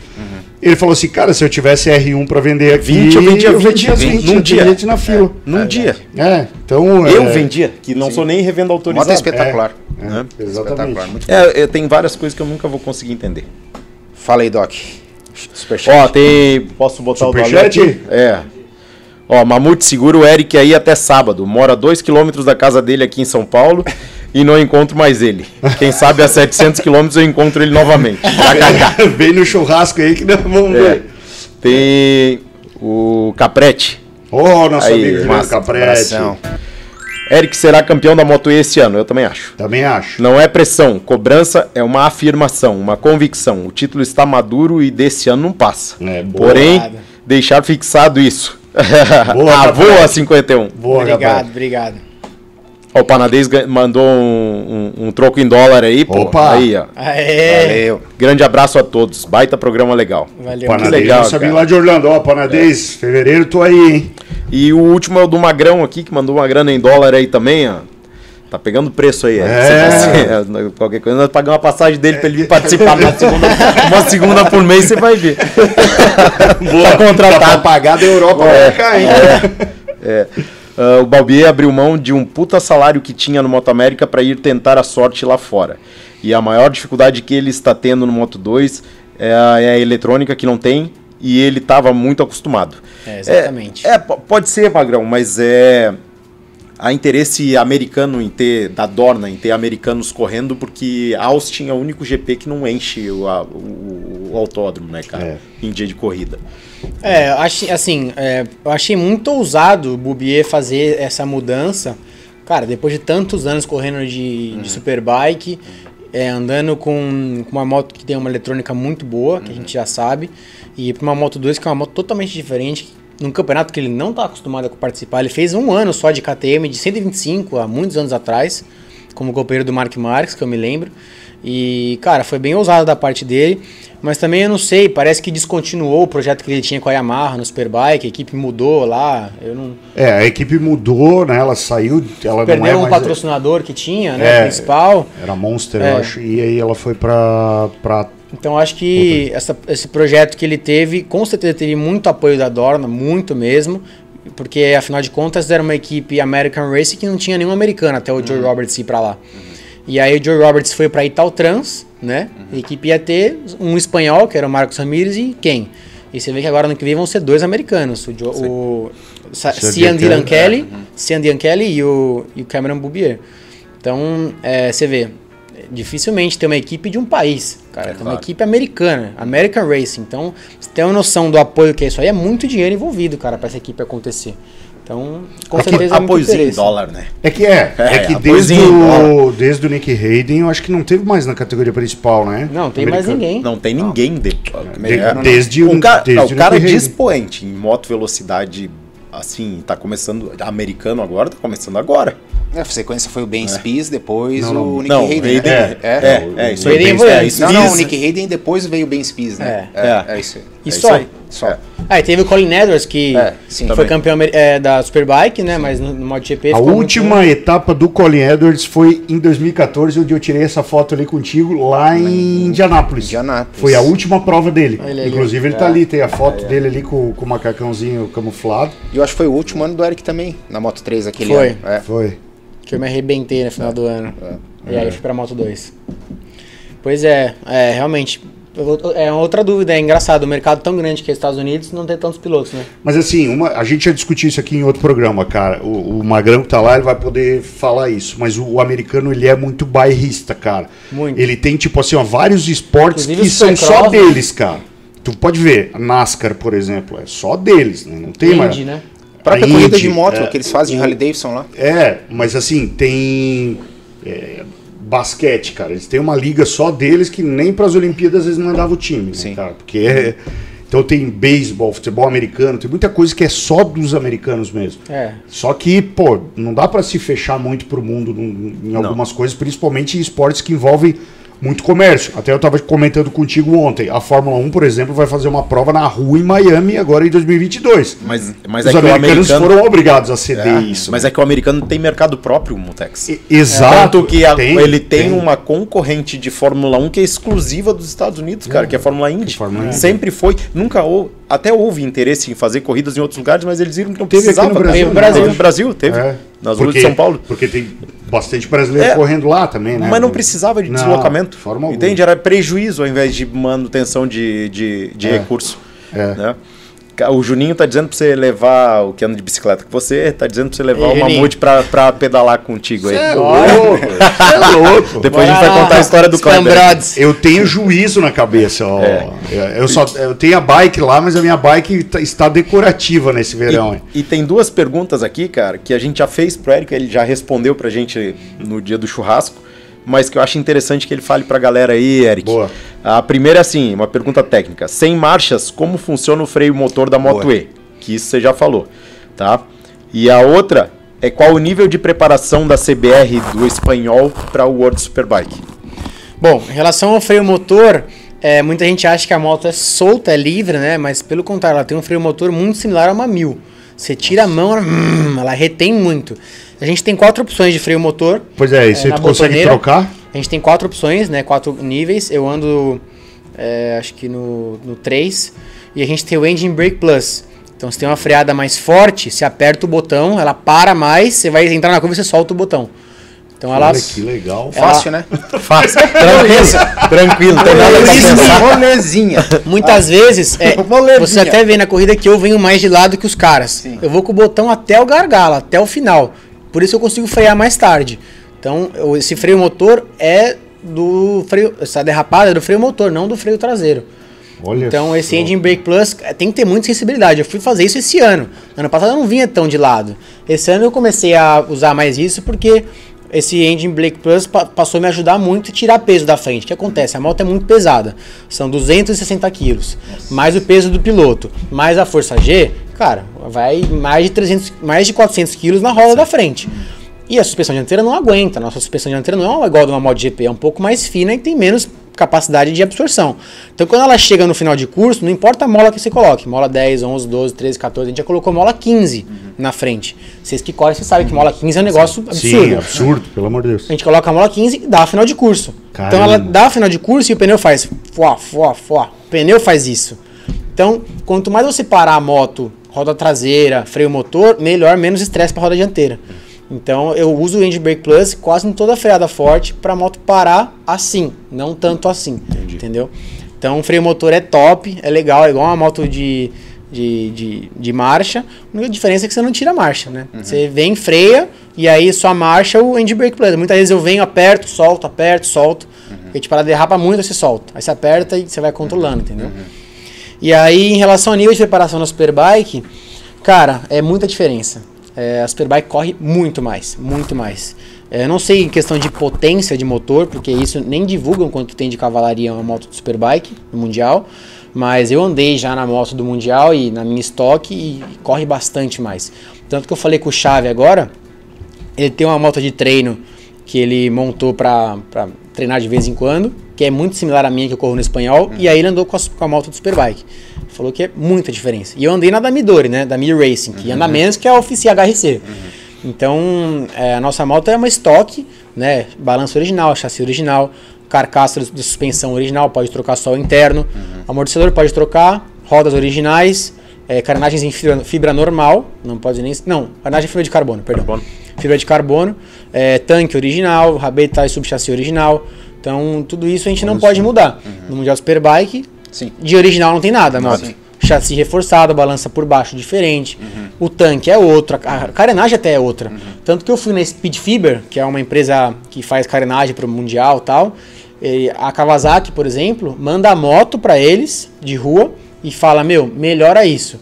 E aí faz todas as curvas da carenagem mais arredondadas. Então você vê, elas, você olha, parece que é igual a de rua, mas não tem nada a ver. A moto é totalmente diferente, mais arredondado. Aí o tanque é mais, é mais comprido. Aí tem, um- uma, por exemplo, a Honda, a gente tem um tanque que ele faz assim. Pra quando você tá na curva, você apoiar a parte de cima da coxa na curva quando você tá dentro. Então tudo isso são mínimos detalhes que muda. E, e a moto tem uma performance muito melhor, né? Fora a eletrônica, que é Magnete Marelli, né? Tudo, meu, muita coisa. É isso que a gente falava pros tarados de. Kawasaki. Há muitos anos. Cara, né? a moto tarados de? Kawasaki, era isso que a gente falava, cara. A moto não é a que vocês compram ali na Não, não Kawasaki. tem nada a ver, Tem nada a ver. Não. Eu tenho uma curiosidade, cara, eu queria perguntar pro Eric que, cara, eu acho muito bonito ver às vezes você saindo, a gente tá vendo os treinos, que é uma volta só na Moto E, né, cara? Era. E- era, né? Mudou Era, também. era, era, que é né? um e Q2, né, agora. É, agora vai ser Q1, Q2. bem mais Bem legal. melhor, né? Bem melhor. E eu acho maravilhoso, cara. Tô acelerando ela, distracionando na saída da curva, assim, eu acho espetacular, acho linda aquela imagem. E a minha pergunta pra você é a seguinte: É, como é que é essa entrega de potência, você que anda nas duas, na combustão, na CBR e na Moto E? Na Moto E é muito mais abrupta essa, essa entrega, tipo assim, tu ralou a mão no acelerador, automaticamente transfere a potência para a roda, ou ela tem aquele mini gap que a CBR ou qualquer moto a combustão tem? Não, cara, é direto. É muito imediato a potência. E assim, no começo impressiona, porque você. Imagino. A moto, a gente tem 160 cavalos, mais ou menos, né? On-off. Você virou 160. Cara, Não tem, não é assim, Molezinha! pra você entender isso. Virou 160 na roda. Segura. Tá, e, e aí eu, te- e aí eu te pergunto, o pneu que vocês usam é o mesmo pneu do MotoGP, né? É, a gente tem o mesmo pneu, a única diferença é que o nosso composto é um pouco mais mole. A carcaça é a mesma, o composto Ah, é mais mole tá. porque a corrida é mais curta. Tá, mas aí tu teve a oportunidade, a, a corrida é mais curta, óbvio, mas tu já, te- já teve a oportunidade de ver o pneu, digamos, de um treino do MotoGP e da corrida de vocês, pra ver a- o desgaste, se é muito similar? É, assim, como a a- o composto é mais mole, o nosso pneu regaça, termina a última volta no talo, quando são oito voltas de corrida. Então eles fazem, ah, com o nível profissional que é, eles fazem que o pneu aguente as oito voltas, entendeu? Passou disso? Passou disso, acabou, não tem. Então, para que a moto tenha muito grip. Então você vê que quando a gente acelera, por exemplo, lá na Áustria, eu acelerei um pouquinho mais do que deveria, lá já joga para cima, porque é muita potência. E aí o pneu ele dobra, né? Você vê que tem foto minha que o pneu tá dobrado. Dobrado. Então, a- a- o que é interessante da Moto E é essa entrega imediata, mas o que também tem que melhorar é o ze- o 0 a 100 é bizarro, 2.4 o 0 a 100. Sim. É mais forte que o MotoGP. Sim. Mas o 100 a 200 é muito lento. A moto não anda. Ela chega a 250, 260, mas demora. Mas uma saída de curva, cara, não tem nada igual. Você tem que segurar, senão ela te joga pra trás. É, essa é a maior diferença e a maior dificuldade da Moto E, que muitos caras que vêm de fora não- às vezes não conseguem entender. Por exemplo, um cara que não se adaptou foi o Randy Depunier. O cara correu na MotoGP Sim, muitos sim. anos, correu na Superbike e tal. O cara não conseguia andar, porque ele tá muito acostumado com moto com eletrônica, ele fazia assim, amigão, entrava, flum, ele voava, ele caía todo treino O, quase. o próprio Sete Bernal, né? Que é o cara que, porra, também. andou demais, né? Ele não conseguiu É verdade. fazer uma- É verdade. provas boas. É porque a, né? mo- a Moto E, cara, é um compromisso entre uma Moto GP e uma Moto 3, pra você ter uma ideia. Você tem que ter passo de curva, mas levantar muito a moto. Se você entrar rápido, como você tem que entrar, mas não levantar a moto, ou você vai derrapar muito, ou ela vai te jogar pra cima. Porque como é uma moto que ela, ela é pesada, você não pode parar muito ela na curva. E como ela não tem tanta potência em alta, você não pode demorar pra acelerar. Então você entrou, já toca o acelerador, Pra você estar naquele ponto de entrega imediata. Tem que sempre estar em cima dele. Pra hora que você tocar o acelerador, ela, plá, ela já sair da curva. Então, assim, até você entender isso é mais difícil, mas eu desde o começo entendi muito bem, sempre fui muito Você sempre rápido. andou bem, né, cara? Desde as primeiras Ô, provas. ô, Eric, a, a suspensão da- das, das Moto E, ela é, é- Todas elas, as motos são iguais ou cada equipe tem a discricionariedade de usar o que quiser?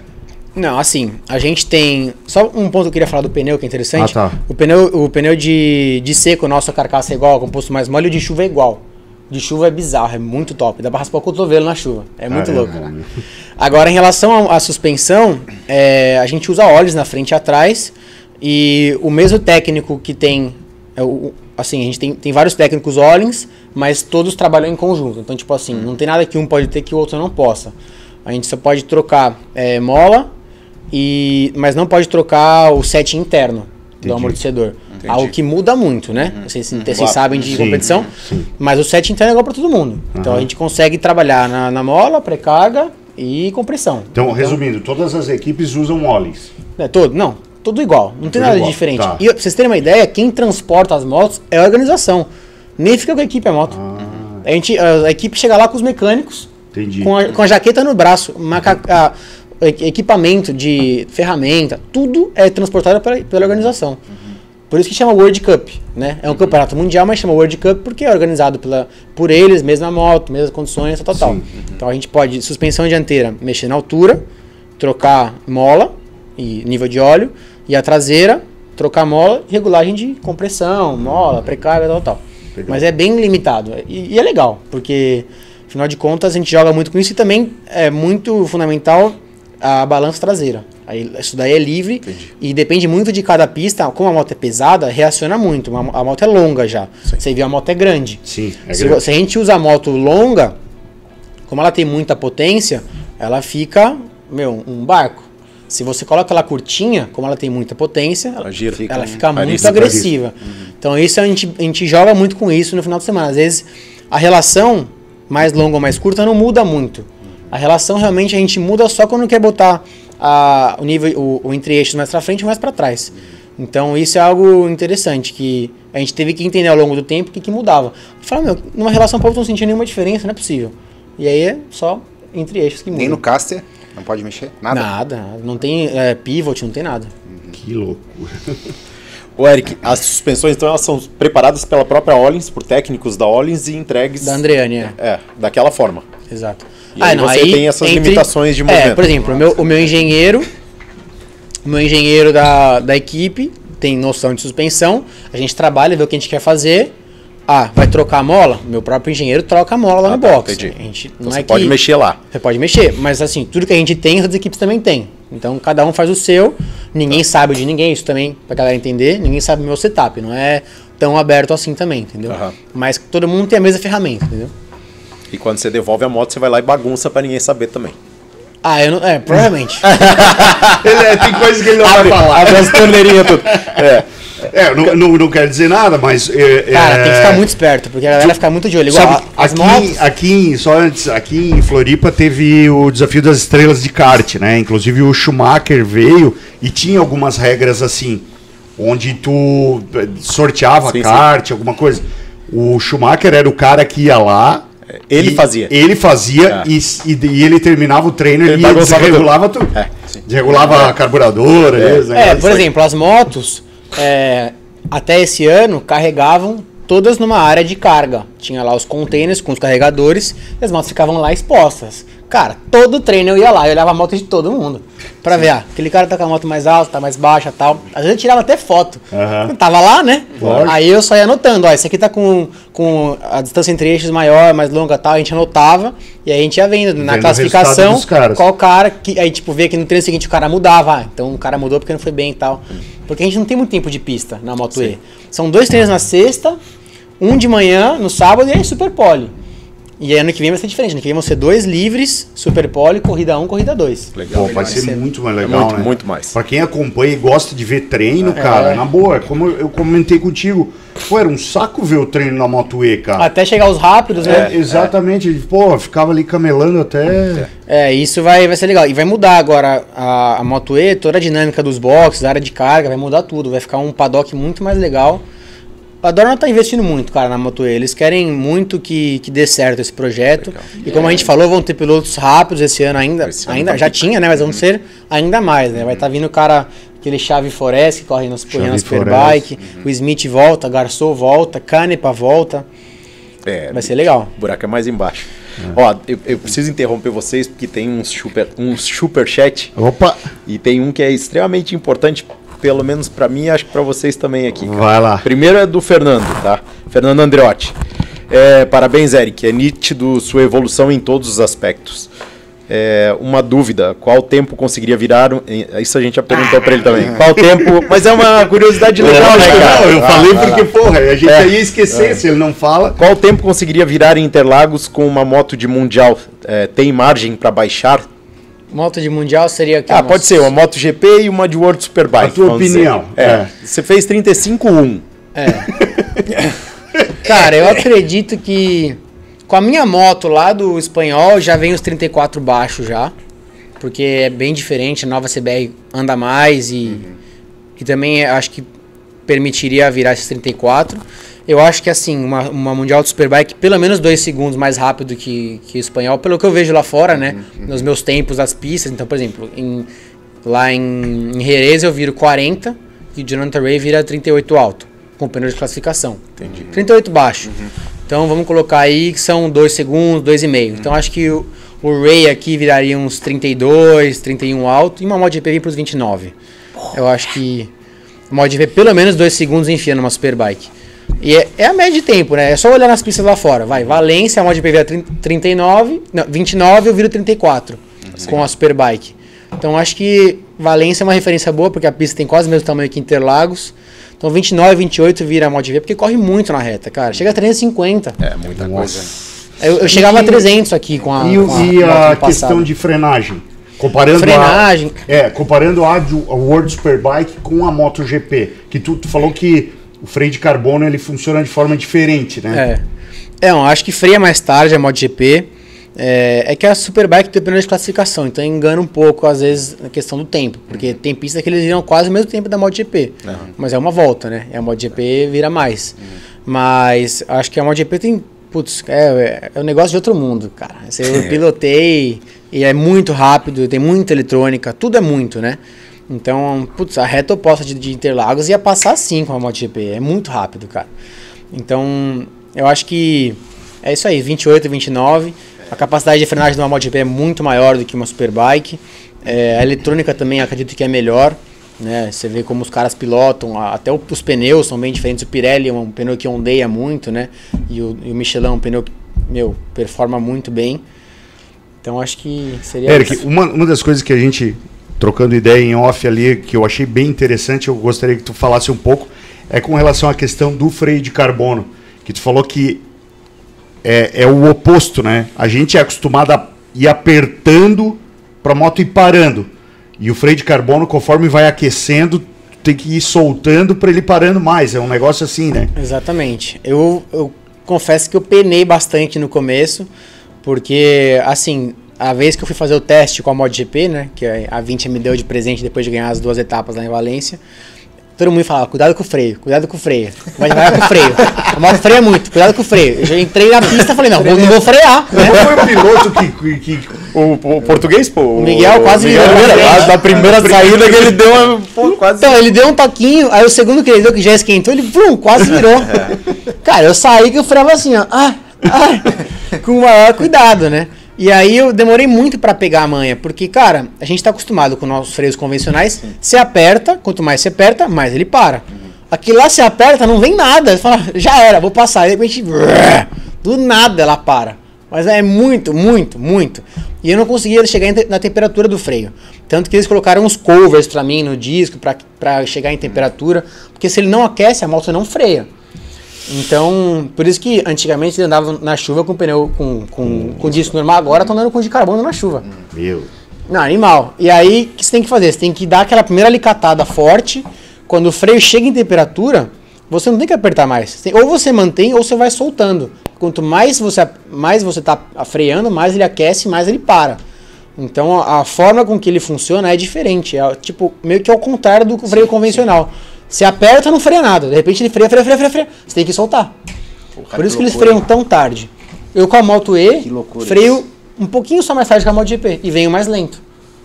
Uma por limitação de suspensão, que a gente faz sinal de curso, e outra por freio. O disco que a gente usa é um disco de 6 milímetros, 6 e pouco. O deles é, se bobear, é mais grosso e de carbono desse tamanho. É, eu tive a oportunidade Então, é, de ver as motos é lá no, tamanho, no assim, lá, a Ducati do Jack Miller, a Ducati do Banhaia, as Aprilhas, estavam todas com esses discos, cara, é um negócio monstruoso, cara. Eu não imaginava que fosse assim. Nunca ia imaginar. É, eu também, Que funcionasse ao contrário. Tu imagina era a percepção, era- cara, que você frear e à medida que a moto vai parando, você vai. Tu tem que trabalhar isso na tua cabeça. É. Não, eu Imagina- até o final do dia não Então, consegui pegar a eu manha. imagino, eu Porque imagino. é um negócio totalmente fora do, do- do contexto, né? Sim. Mas para muito, muito, muito. É tanta pressão que você recebe no braço, porque ela para de um jeito, cara.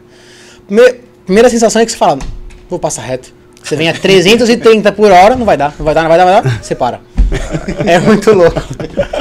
Tem um outro superchat aqui, que esse aqui é de um cara que é, eu acho que ele é uma unanimidade aí, um Ah. Que, pelo menos eu adoro esse cara, velho, o Paulinho Superbikes. Ó, Paulinho. Primeiro que é uma audiência de ó. super peso aí, Obrigado, Paulinho. Paulinho. Obrigado, né? obrigado. E ele escreve aqui, Eric, que, ó, sou muito fã do Eric. Na torcida sempre, merecedor e guerreiro. Abraço a todos, programa da hora. Parabéns, galera. legal, Valeu. Paulinho, Ô, Paulinho, obrigado, cara. valeu, valeu. Paulinho? Legal pra Obrigadão. caramba, cara. E tem um do Vitor Lima aqui também, que acompanha o Eric nas redes sociais, os rolés de bike, e jurava que ia rolar uma Petronas na MotoGP em 2022. Ah, não, Infelizmente ainda não aconteceu, mas estamos torcendo muito por você em qualquer lugar. Pô, obrigado. Lembra que a cara. gente chegou a conjecturar algumas coisas, assim, de tipo, porra, o Morbidelli tá machucado, Várias talvez vezes, o. Mas vezes. acabou que sobrou pro Jake Dixon, né? Cara, mas ó, eu vou te falar aí mais uma vez É. a burocracia e interesse. É, eu vi de perto toda essa novela aí e é, eles estavam precisando de piloto na MotoGP e, cara, você- vocês viram, calma, vocês viram pro resultado. Como que o Chave performava, como que o Dixon performava. Sim. Mesmo que o Chave tinha muitas quedas, não conseguia ter resultado, ele era mais rápido que o Dixon. E colocaram o Dixon como piloto inglês. Quantos pilotos ingleses a gente tem nas- na MotoGP hoje em dia? Só ele. Depois que o Crutchlow Ninguém. saiu. Agora Ninguém. É. Então, cara, colocaram o cara duas etapas seguidas. E na etapa seguinte, depois das duas que ele fez seguidas, chamaram o Chave ele não falou que não ia. Tá certo. Porque, pô, agora. Aí, porque o Dixon não quis ir mais. Porque realmente aquela moto, convenhamos, aquela moto não andava bem. O Morbidelli sofreu o começo do ano inteiro. Era uma 2019, não era? Era 2019. É. O Morbidelli sofreu pra caramba no começo do ano. Aí o Gerloff subiu lá naquela moto e falou: Meu, essa moto tem uma coisa estranha. Aí o Crusher subiu na moto e falou: Meu, não dá pra andar. O Dixon subiu na moto, pô, não dá pra andar. O Charlie falou: Vou lá subir pra quê? Pra fazer o último? não vou. Ele falou. E aí me chamaram pra correr na Moto 2, na etapa de Silverstone. Me chamaram pra participar da etapa da Moto 2, tava tudo certo, eu ia andar. Só que eu tinha etapa da Superbike espanhol Putz. e não pude correr.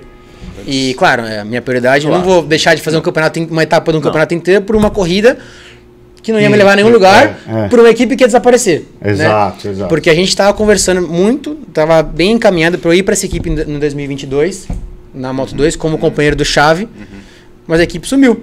Então, você vê como são as coisas, né? É, claro. Tava encaminhado, ia dar certo na equipe boa, mas o patrocinador e no- saiu, a equipe desapareceu. E no MotoGP, o, quem finalizou o campeonato foi o Dovi, né? Foi o Dove, é, o Dove e o, é, e o Valentino. Mas andando Dovi mal, falou né? Não, lógico. É normal, com a moto falou- 2019. E aí agora os caras vão colocar o Darren Binder. Me diz qual que é o sentido dessa, dessa contratação.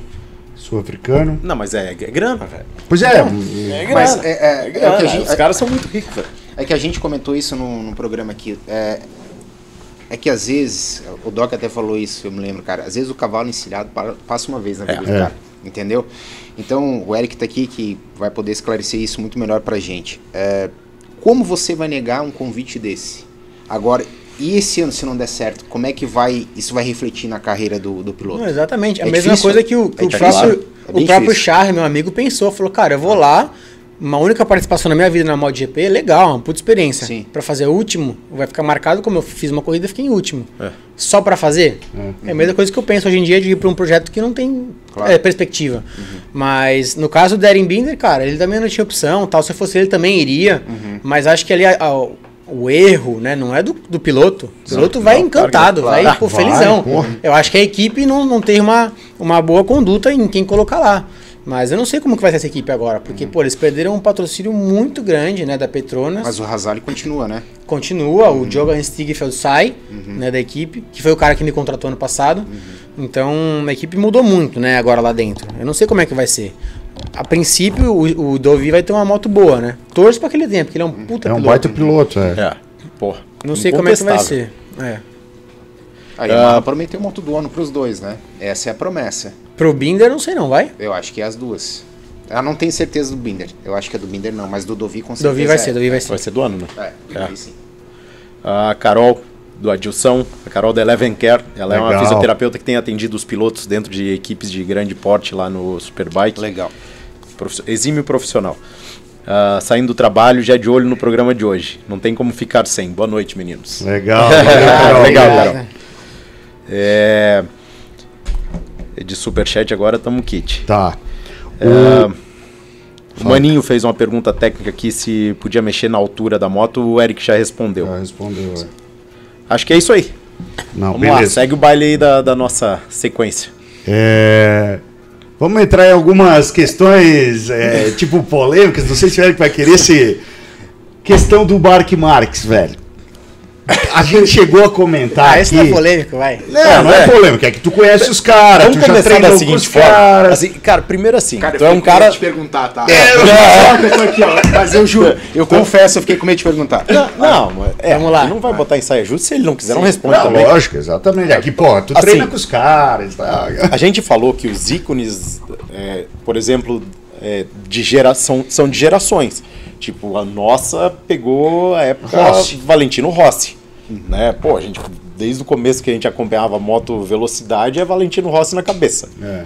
Vocês são de uma época um pouco depois, né, que já pegaram o Mark Marques. Quem é o teu piloto? Quem é o teu ídolo na moto velocidade? Ídolo ou Valentino Rossi? É. Sempre foi. É que tu já tava muito cedo lá, tu viu o- a época que o Valentino ainda tava ganhando Ah, pegou bastante, né? 2007 antes disso, né? Você- É, eu. É, 2007 tinha 11 anos, mas eu já vi as corridas. Mas, cara, me- mesmo que o pô, o Marco é um baita piloto, tenho amizade com ele, acompanho toda a trajetória do cara, mas acho que o Valentino, sei lá, ele. O Mark, o Mark é um baita piloto, mas o Valentino pra mim é meu carisma, ídolo, né? cara. Eu, eu, eu me identifico mais, entendeu? Não tem Entendi. como a gente querer comparar, é muito difícil. Igual comparar o Durham, o Rainey com o É, Valentino. Cara, é difícil. Não tem como. São outras, outras épocas. é, a gente, todo mundo se pergunta, pô, e se o Valentino não tivesse ido pra Ducati, como é que seria? Não sei. Aham. Se o Valentino tivesse. eh, Se a gente falar no si, se o Lourenço não tivesse ido pra Honda quando ele tava É, na claro, Ducati. Claro. Né? Então é muita coisa que a gente se questiona, mas acho que pra mim o ídolo é, é o Vale. Você andou com ele quando ele veio andar aqui com o Leandro Melo? Ou tu só Eu, foi eu lá? fui Eu lá vi- só. Não conseguiu Fui andar lá e conversei. É, eh, eu tinha 18 anos na época, Sim. eu tava na Moto 3, né? Só conversei, fiz uma entrevista, mas não andei. Eu lembro. Legal. Nunca Ah, mas dividi tu teve pista. mais é, oportunidades lá de trocar ideia com ele. Agora, Já. recentemente, tu levou um presente lá do Ah, a Ademar, gente tava né? junto todo dia, cara. A gente andava no mesmo hospitality, sempre, quase Muito sempre legal. conversava, quase toda corrida ele vinha falar comigo. É um cara nota 10, assim, não, não, não tenho o que falar. Sempre me tratou muito bem, sempre. O que eu ficava muito impressionado no começo é que ele me chamava pelo nome. Eu falava, caraca, ele sabe meu nome, cara, que louco. Que massa, velho. É muito legal, né? Porque, pô, um cara que você olhava na TV de pequenininho, você fala, pô, ele sabe quem eu sou, né? Algo, tipo, muito significativo. E aí, pô, hoje em dia, ele me vê, vem falar comigo, pergunta como é que foi, como é que não foi, parabéns, não sei o quê. Porque na nossa equipe lá esse ano, nosso hospitality era o mesmo. Então a gente almoçava e jantava no mesmo lugar. Então eu sempre tava com o cara. E aí toda quinta-feira tinha o Team Talk, que era uma reunião que o Stig junto com o, o faziam com todo mundo. E aí ele fazia tipo um, é, um parecer da etapa anterior de cada categoria. Como eu era piloto único, ele sempre falava de mim. E aí, tipo, uma perspectiva pro, final de semana. Então toda vez ele falava, pô, o Eric na última corrida foi assim, assim, assado, tal, tal. Aí quando eu ganhava, os caras batiam mó palma. Tal. Eu falei, caraca, o Valentino tá batendo palma pra mim, cara. que top! Que massa, Aí depois ele vinha falar comigo, eu falava, Massa, nossa, que legal, cara. É, assim, eu fico feliz de saber que de alguma forma eu, eu fui notado, né, por um cara que é um ícone, né? De certa forma, tu proporcionou alegria pra eles na Sim. equipe, né, cara? Mas assim, a gente nunca pensa assim, né? Pra mim, eu sempre vou ter o cara como meu. A, o- pedestal, a assim. estrela, né? É claro. tipo, até um tempo atrás eu tremia pra falar com o cara. Hoje em dia é mais normal, mas as- aquela vez lá em- no, no Velocitar, cara, eu tava tremendo, suando quando eu tava do lado do Valentino Rossi, entendeu? Mas é legal, eu fico feliz de, tipo, que me reconheçam aí e vejam que, pô, eu também deixei minha marca lá, né? Então Que, isso é muito cara, legal. e- e- Ele tem, ele tem cara de legal, né, velho? Não, Não, não, ele ele tem um boa. carisma mas, gigantesco. mas, o Doc, velho? olha que massa isso que o Eric tá falando, velho. É. Porra, Valentino Rossi bateu palma pra mim. É. Não, não, não é, não, não é por nada. É que, tipo assim, a gente ouve tanta besteira e vê tanta besteira e. e, e, cara, o, o, o, a- a- o mundo das redes sociais deu, deu voz pra um monte de gente legal, mas deu voz pra um monte pra de mais imbecil idiota, também, é. né, cara? Então, putz, cara, olha aí, olha é, eu- como essa frase tem. Eu até tô divagando um pouco, mas impacto, como, claro, como essa frase é impactante, É, velho. claro. Não, é legal. Não é uma porque- questão formal, é uma Prazeroso, questão- prazeroso. Pô, ah, e prazeroso. assim, a gente sempre depois dos treinos. Esse ano eu fui muito pro, pras entrevistas, porque eu sempre tava na frente, então Sim, era muito sim. legal. Eu cruzava com muitos, com muitos pilotos. Então, pô, sempre que acabava os treinos, a gente ia fazer a sessão de, de entrevistas, que é num, num platô que eles chamam lá, que vão todos os pilotos. E, cara, eu cruzava com todos eles. Então, eu cruzava com o Mark, cruzava com o Alex, cruzava com o Valentino e tal. E os caras iam falar comigo, eu ficava, ah, meu, puta, que legal, né? Eu tô aqui junto com eles. Tanto que a, a primeira vez que foi que eu caí nessa realidade mesmo foi em 2019, quando eu terminei em terceiro no Mundial, que eu fui pra festa de gala do Sim, Mundial. é, teve que comprar o smoking É, em cara, não tinha hora. roupa, galera. Não tinha roupa pra ir pra festa. Cheguei no final de semana, tava em 12 no campeonato. Ganhei as duas corridas, fiquei em terceiro no campeonato. Saí do- da pista, fui na Zara comprar um, um smoking, calça jeans, um sapatênis e fui lá pra gala. Dividindo o palco do Vizioso, Mark Marques, os caras campeões mundiais e eu lá, o terceiro do Mundial. Foi muito legal. E aí foi a primeira vez que eu me deparei numa situação assim, falei, caraca, eu tô aqui no meio deles, sou um deles, né? Sim. Eu falei, putz, que tá, legal. né? E tá. É, tô lá. Você tá tô- andando na frente de uma das pessoal, né, Eric? categorias. Eu imagino que você sentiu lá na hora, cara. Deve ser uma, uma realização assim. Não, é engraçado, você tem que fingir normalidade também, né? Sim, sim. É, normal, normal, normal. normal. Tô aqui, Tô de boa, tô de boa, tô de boa. Ma- Mas é, só, só pra que entenda o tamanho da, do gigante que você é hoje, cara, na moto velocidade. Você passou na peneira do mundo, velho. É isso aí. Entendeu? Você tá Tô no, no palco caminho, da tô no peneira do mundo. É, mas, irmão, isso aí é a peneira do mundo. Ma- Entende? Mas, na verdade, na verdade, a polêmica. É, que eu quero queria saber a trazer, polêmica, eu quero não. entender. Agora eu tô intrigado. lesão do Mark Marques, velho. Porque assim, ó, a gente sabe que a lesão dele, a primeira lesão dele foi grave. A gente comentou o Doc. é, na época a gente falou, pô, a gente não tem acesso e tal, mas o Doc, como um médico que trabalhou em resgate há muito tempo e, e acompanhou a- algum tipo de notícia, disse, cara, é uma lesão grave, Grave. Precisa de um tratamento adequado, caso contrário, o cara pode, inclusive, perder movimento de, de braço, né?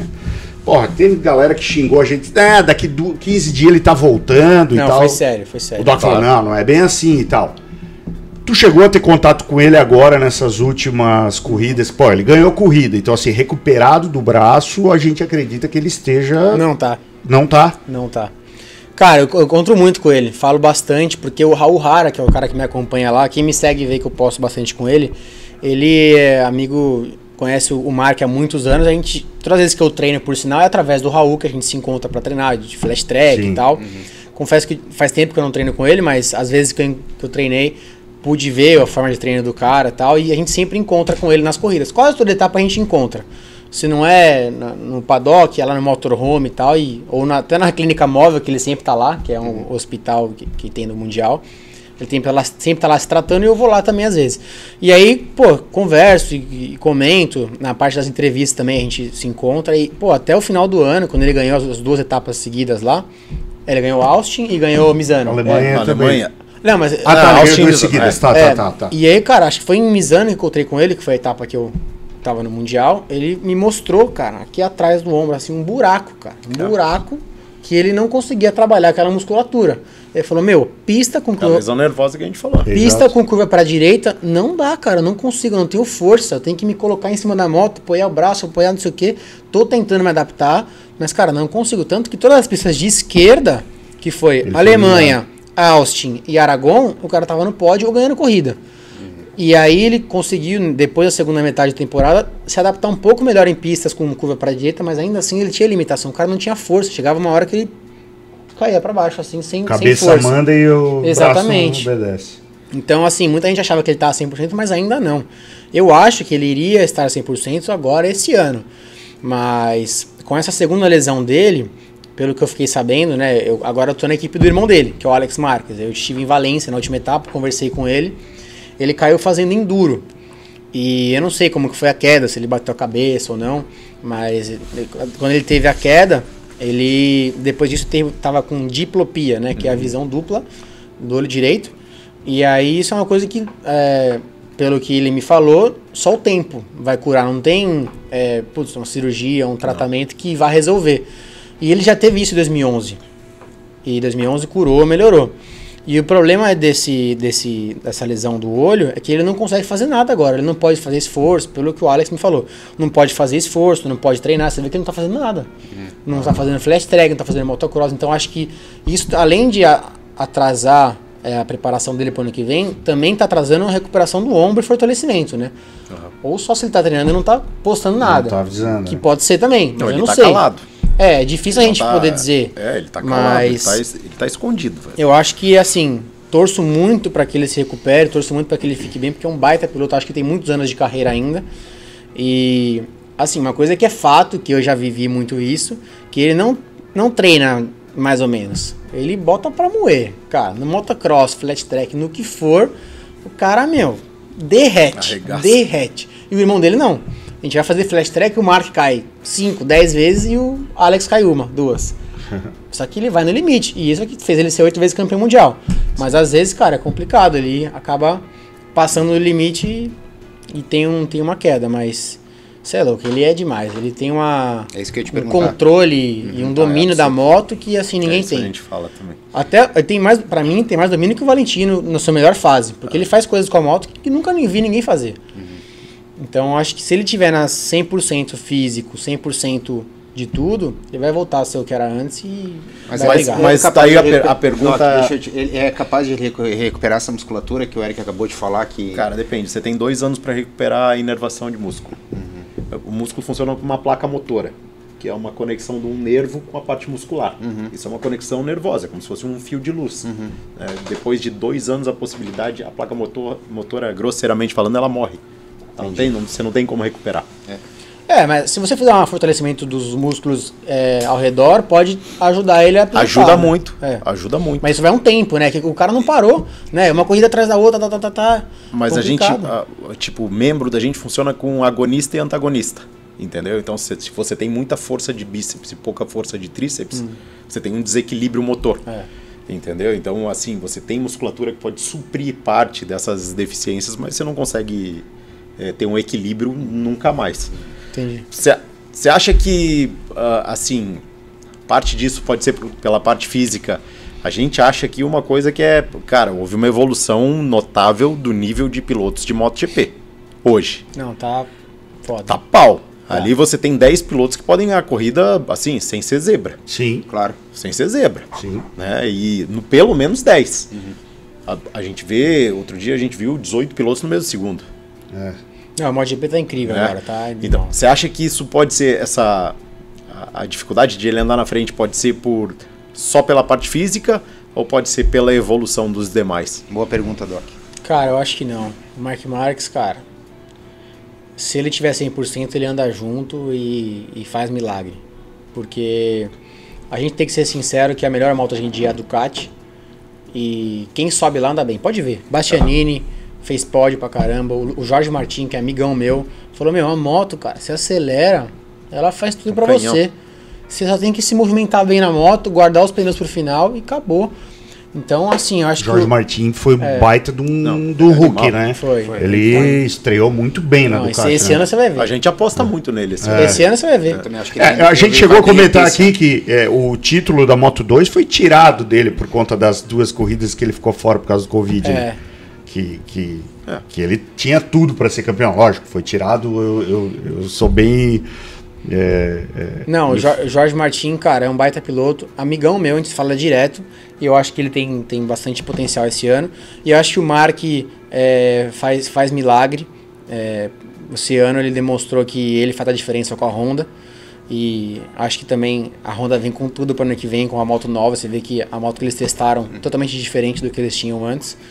Tanto que mudou totalmente a, a rabeta, o escape é lateral igual a Ducati, a, diante- a entrada de ar da frente é muito diferente. Então, assim, se ele estiver bem, ele vai andar junto. Eu acho que não é a questão de um ano que ele ficou afastado que nível técnico vai faltar para ele, porque é Não, diferenciado. desaprender, a gente também sempre fala. é, o cara não desaprende a andar de Não, acho moto, né? não. Mas uma coisa é fato, que desde que ele se machucou até agora, tem muito mais pilotos andando na frente do que quando ele, tá, do que quando ele se machucou. Você vê que esse ano, cara, o Bagnaia é o que ele evoluiu. O Miller também tá andando muito bem. O Zarco começou forte o ano passado. Esse ano vai vir bem de novo. O Martin, a gente vê o Miller vai vir bem de novo. O, o Rins também, todo mundo. O Quartararo que foi campeão. Agora o Morbidelli que vai de Yamaha oficial. Então, o Miguel que vem com tudo com a KTM. Então, cara, vai estar vai tá pegado. O Brad Binder fez boas provas ano Fez. passado. Deixa eu te fazer outras perguntas. Não sei se você pode falar disso também. Mas Vamos você lá. acha que a Honda, ela tem um. Ah, ela foi uma moto. Ela é uma moto difícil de tocar? Essa é a primeira pergunta. Não, Comparadas isso, às outras. Isso eu posso falar, é, é fato isso. É uma moto difícil de guiar. Mas assim, é, o Mark Marques conseguiu encontrar o- a forma de fazer ela correr. Essa era a segunda pergunta. O- o Essa é uma moto que difícil- foi direcionada ao estilo de pilotagem dele. O difícil, assim, não que a Honda não seja uma moto boa, é uma moto difícil de guiar, mas se o cara souber encontrar ela, como pilotar, você vê que o, a corrida que Não, o ela é o Marques ganhou em Misano, o Paul foi segundo. Ah. Se o Marques não tá lá, quem vai ganhar? O Paul. Então, tipo, o cara tá encontrando o caminho, entendeu? Mas é uma moto muito difícil, é uma moto que tem muita potência. A gente até comentou outro dia isso com ele. Ele falou, cara, a moto tem muita potência e a gente não consegue ter- encontrar tração e tal, mas é só encontrar equilíbrio, entendeu? No caso, a Suzuki falta de potência. Mas foi campeã mundial. Então, tipo, é, é encontrar, acertar, é muito detalhe, cara. Tem uma tecnologia A gente, co- só Pablito, antes, a gente chegou, começou a cogitar essa, essa, esse fato de a, de a Honda ser uma moto muito água? difícil. Ah. É, depois, depois que eu vi um cara como o Lorenzo apanhar pra caramba com a moto. Que o Lorenzo, cara, eu sempre considerei ele um cara muito preciso na pilotagem. Na Yamaha, pelo menos, e depois que ele se acertou na Ducati, que fez ótimas provas. E na Honda ele não conseguiu fazer isso em um ano. É que, cara, a, a Honda, você vê a forma que o, que o Mark pilota, é uma forma totalmente agressiva. Você, É, ela parece que ele tá brigando com a moto o tempo inteiro e que vai cair o mundo. E o Lorenzo é é, muito- um cara muito fino. Você vê, o, o Fábio pilota muito parecido com o Lorenzo. Sim. Um cara muito doce, muito suave. A Yamaha é uma moto que é assim. O próprio Morbidelli também pilota assim. Então acho que o, o estilo do Lorenzo naquele momento não era o ideal pra Honda. Eu acho que depois ele ia se adaptar, mas acho que também tava de saco cheio já. O cara se machucou pra caramba. Campeão mundial três vezes, cinco vezes, né? Três na MotoGP. Então acho que a posição que ele tava da carreira dele, o cara não queria mais aquilo, entendeu? Mas o Paul tá vindo com sede, com vontade. E, vai, e o Paul acho que vai se acertar. Cedo ou tarde vai se acertar. Até o Alex Marques ano passado fez corridas boas, né? Então acho que é uma moto que assim tem potencial, mas você precisa encontrar o ponto dela. Por exemplo, uma Ducati é uma moto mais fácil de levar. Você vê que todo mundo que sobe na moto anda bem. Então, a Ducati vai vir com um arsenal pro ano que vem, né? Com oito motos. Oito. A gente teve, a gente teve informação metade do ano passado que agora não sei qual é a pronúncia correta, né? Bagnaia ou Banhaia, a gente chama de Banhaia. Brasil, Bagnaia. né? É Ba- Bagnaia. Bagnaia. Bagnaia. é. Bagnaia. Que depois que ele conseguiu acertar a suspensão dianteira da, da Ducati, virou outra realidade de campeonato para ele, né? E, e isso Não, ele aconteceu. tá voando. É, isso aconteceu no segundo semestre. Eu acho que ele, ele junto com, com o Jorge Martin, é um forte candidato, na minha opinião, a ser campeão ano que vem. Mas pra gente descontrair, Eric, tem aqui o Felipe Silveira. Muito obrigado, não posso deixar passar. Eric, sou teu fã, brother. Mais uma curiosidade. É um superchat que tem É um Superchat. É. É.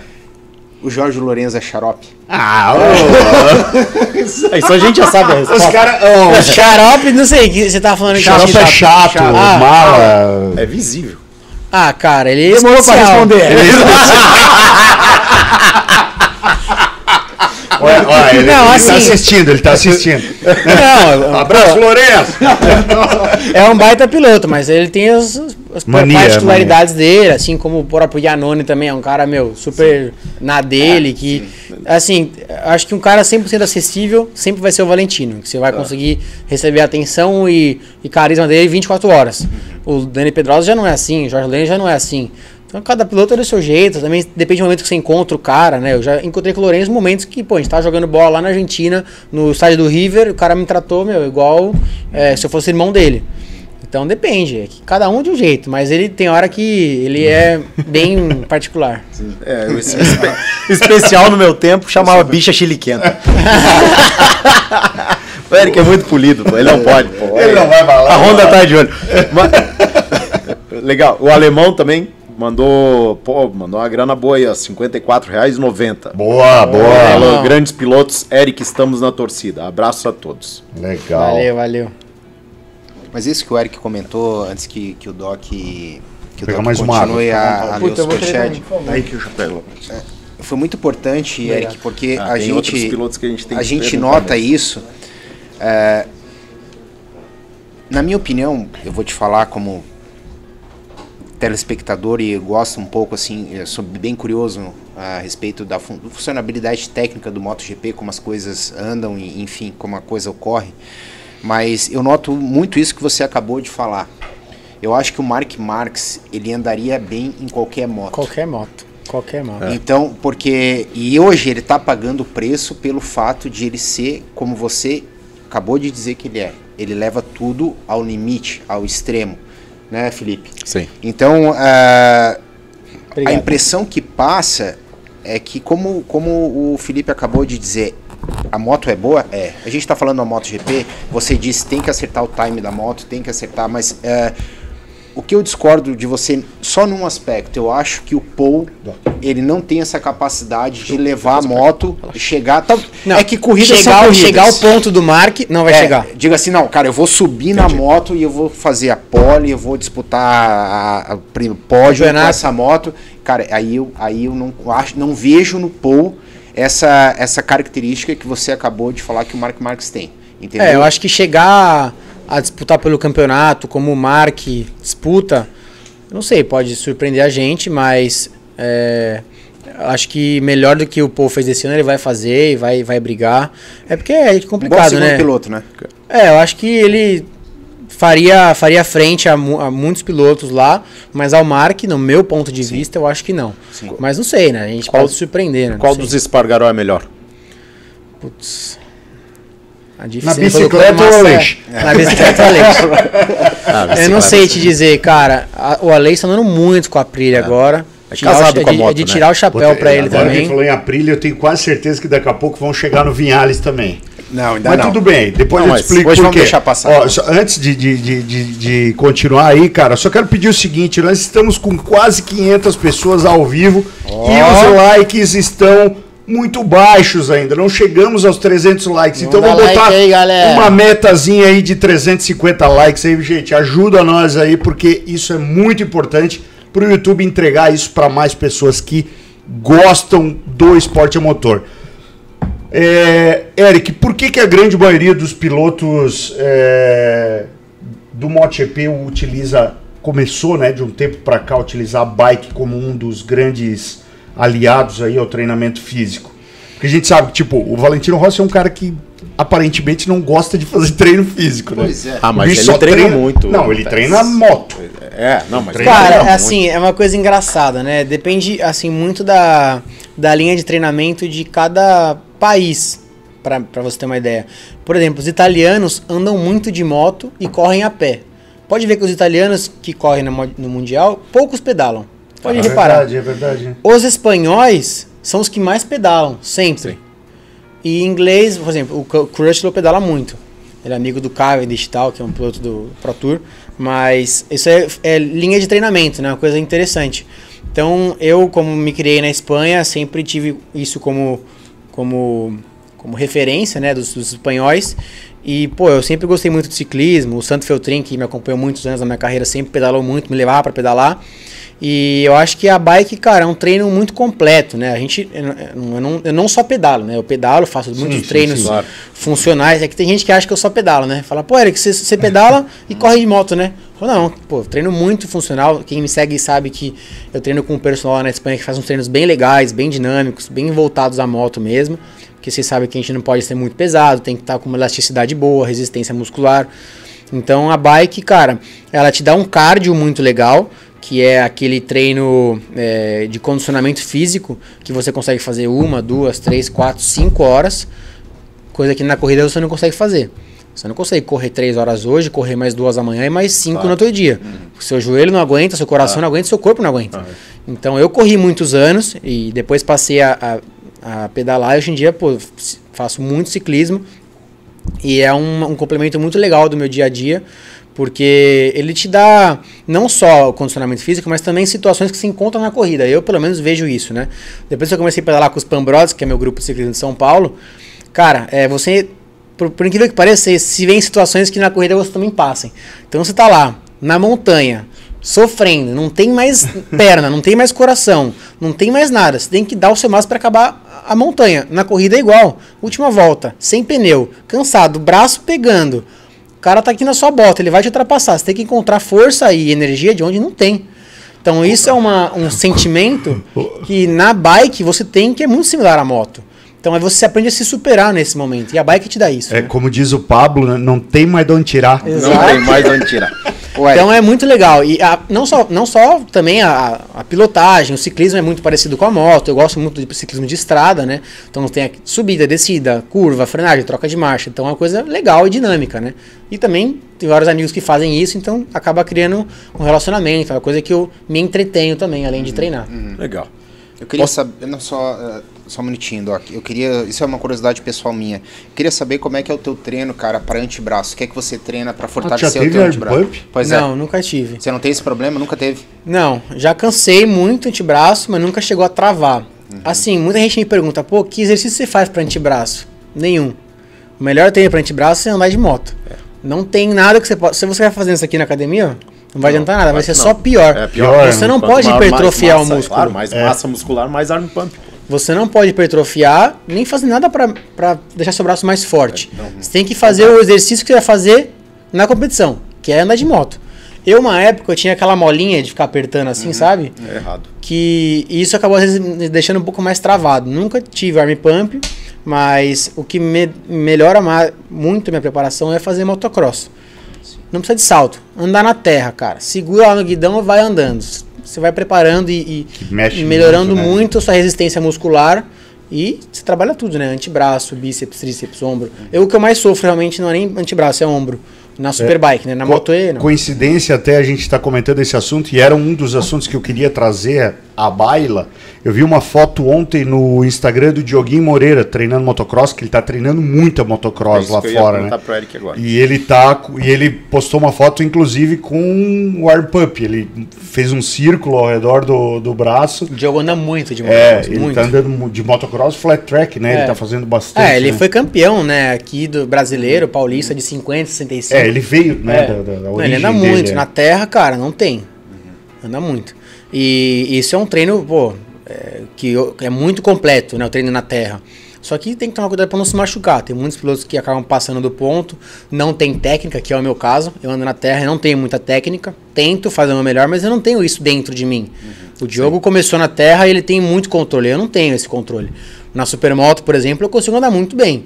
Então eu uso a terra mais como é, Complemento. complemento e preparo. Afinal de contas, se piloto de moto velocidade tem que ser campeão no asfalto, entendeu? Claro. Então tem cara que não sabe é, é, saber onde está o limite, entendeu? Eu era um desses caras no começo, já me machuquei na terra.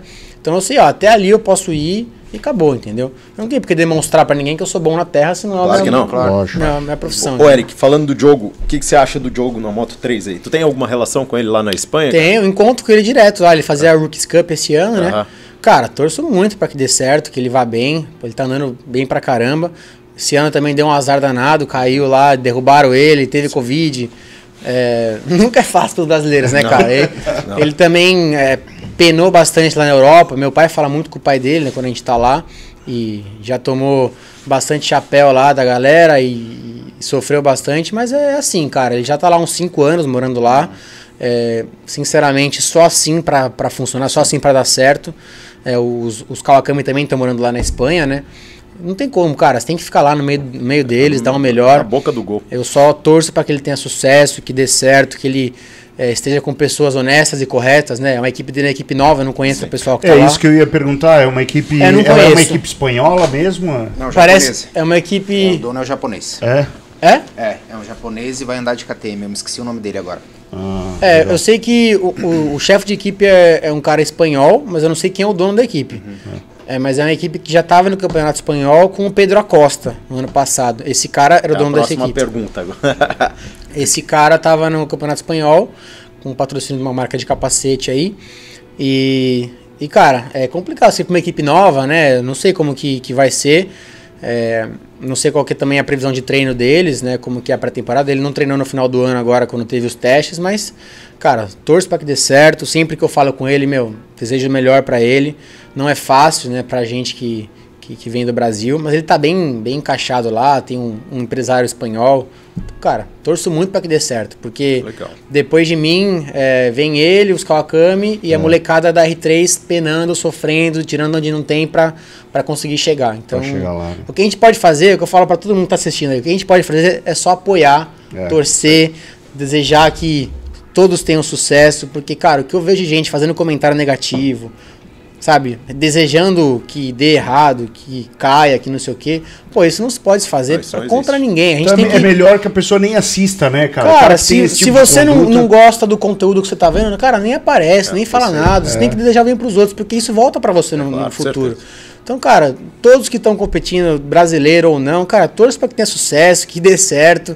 Afinal de contas, você tem que fazer, cada um faz o seu, É isso aí. né? O seu melhor e com certeza o melhor vai voltar pra você. Isso sem dúvida. Exatamente. E o Pedro Acosta, é o bicho ou não é? Cara, ele, o bicho é embaçado, ele é, ele é brabo.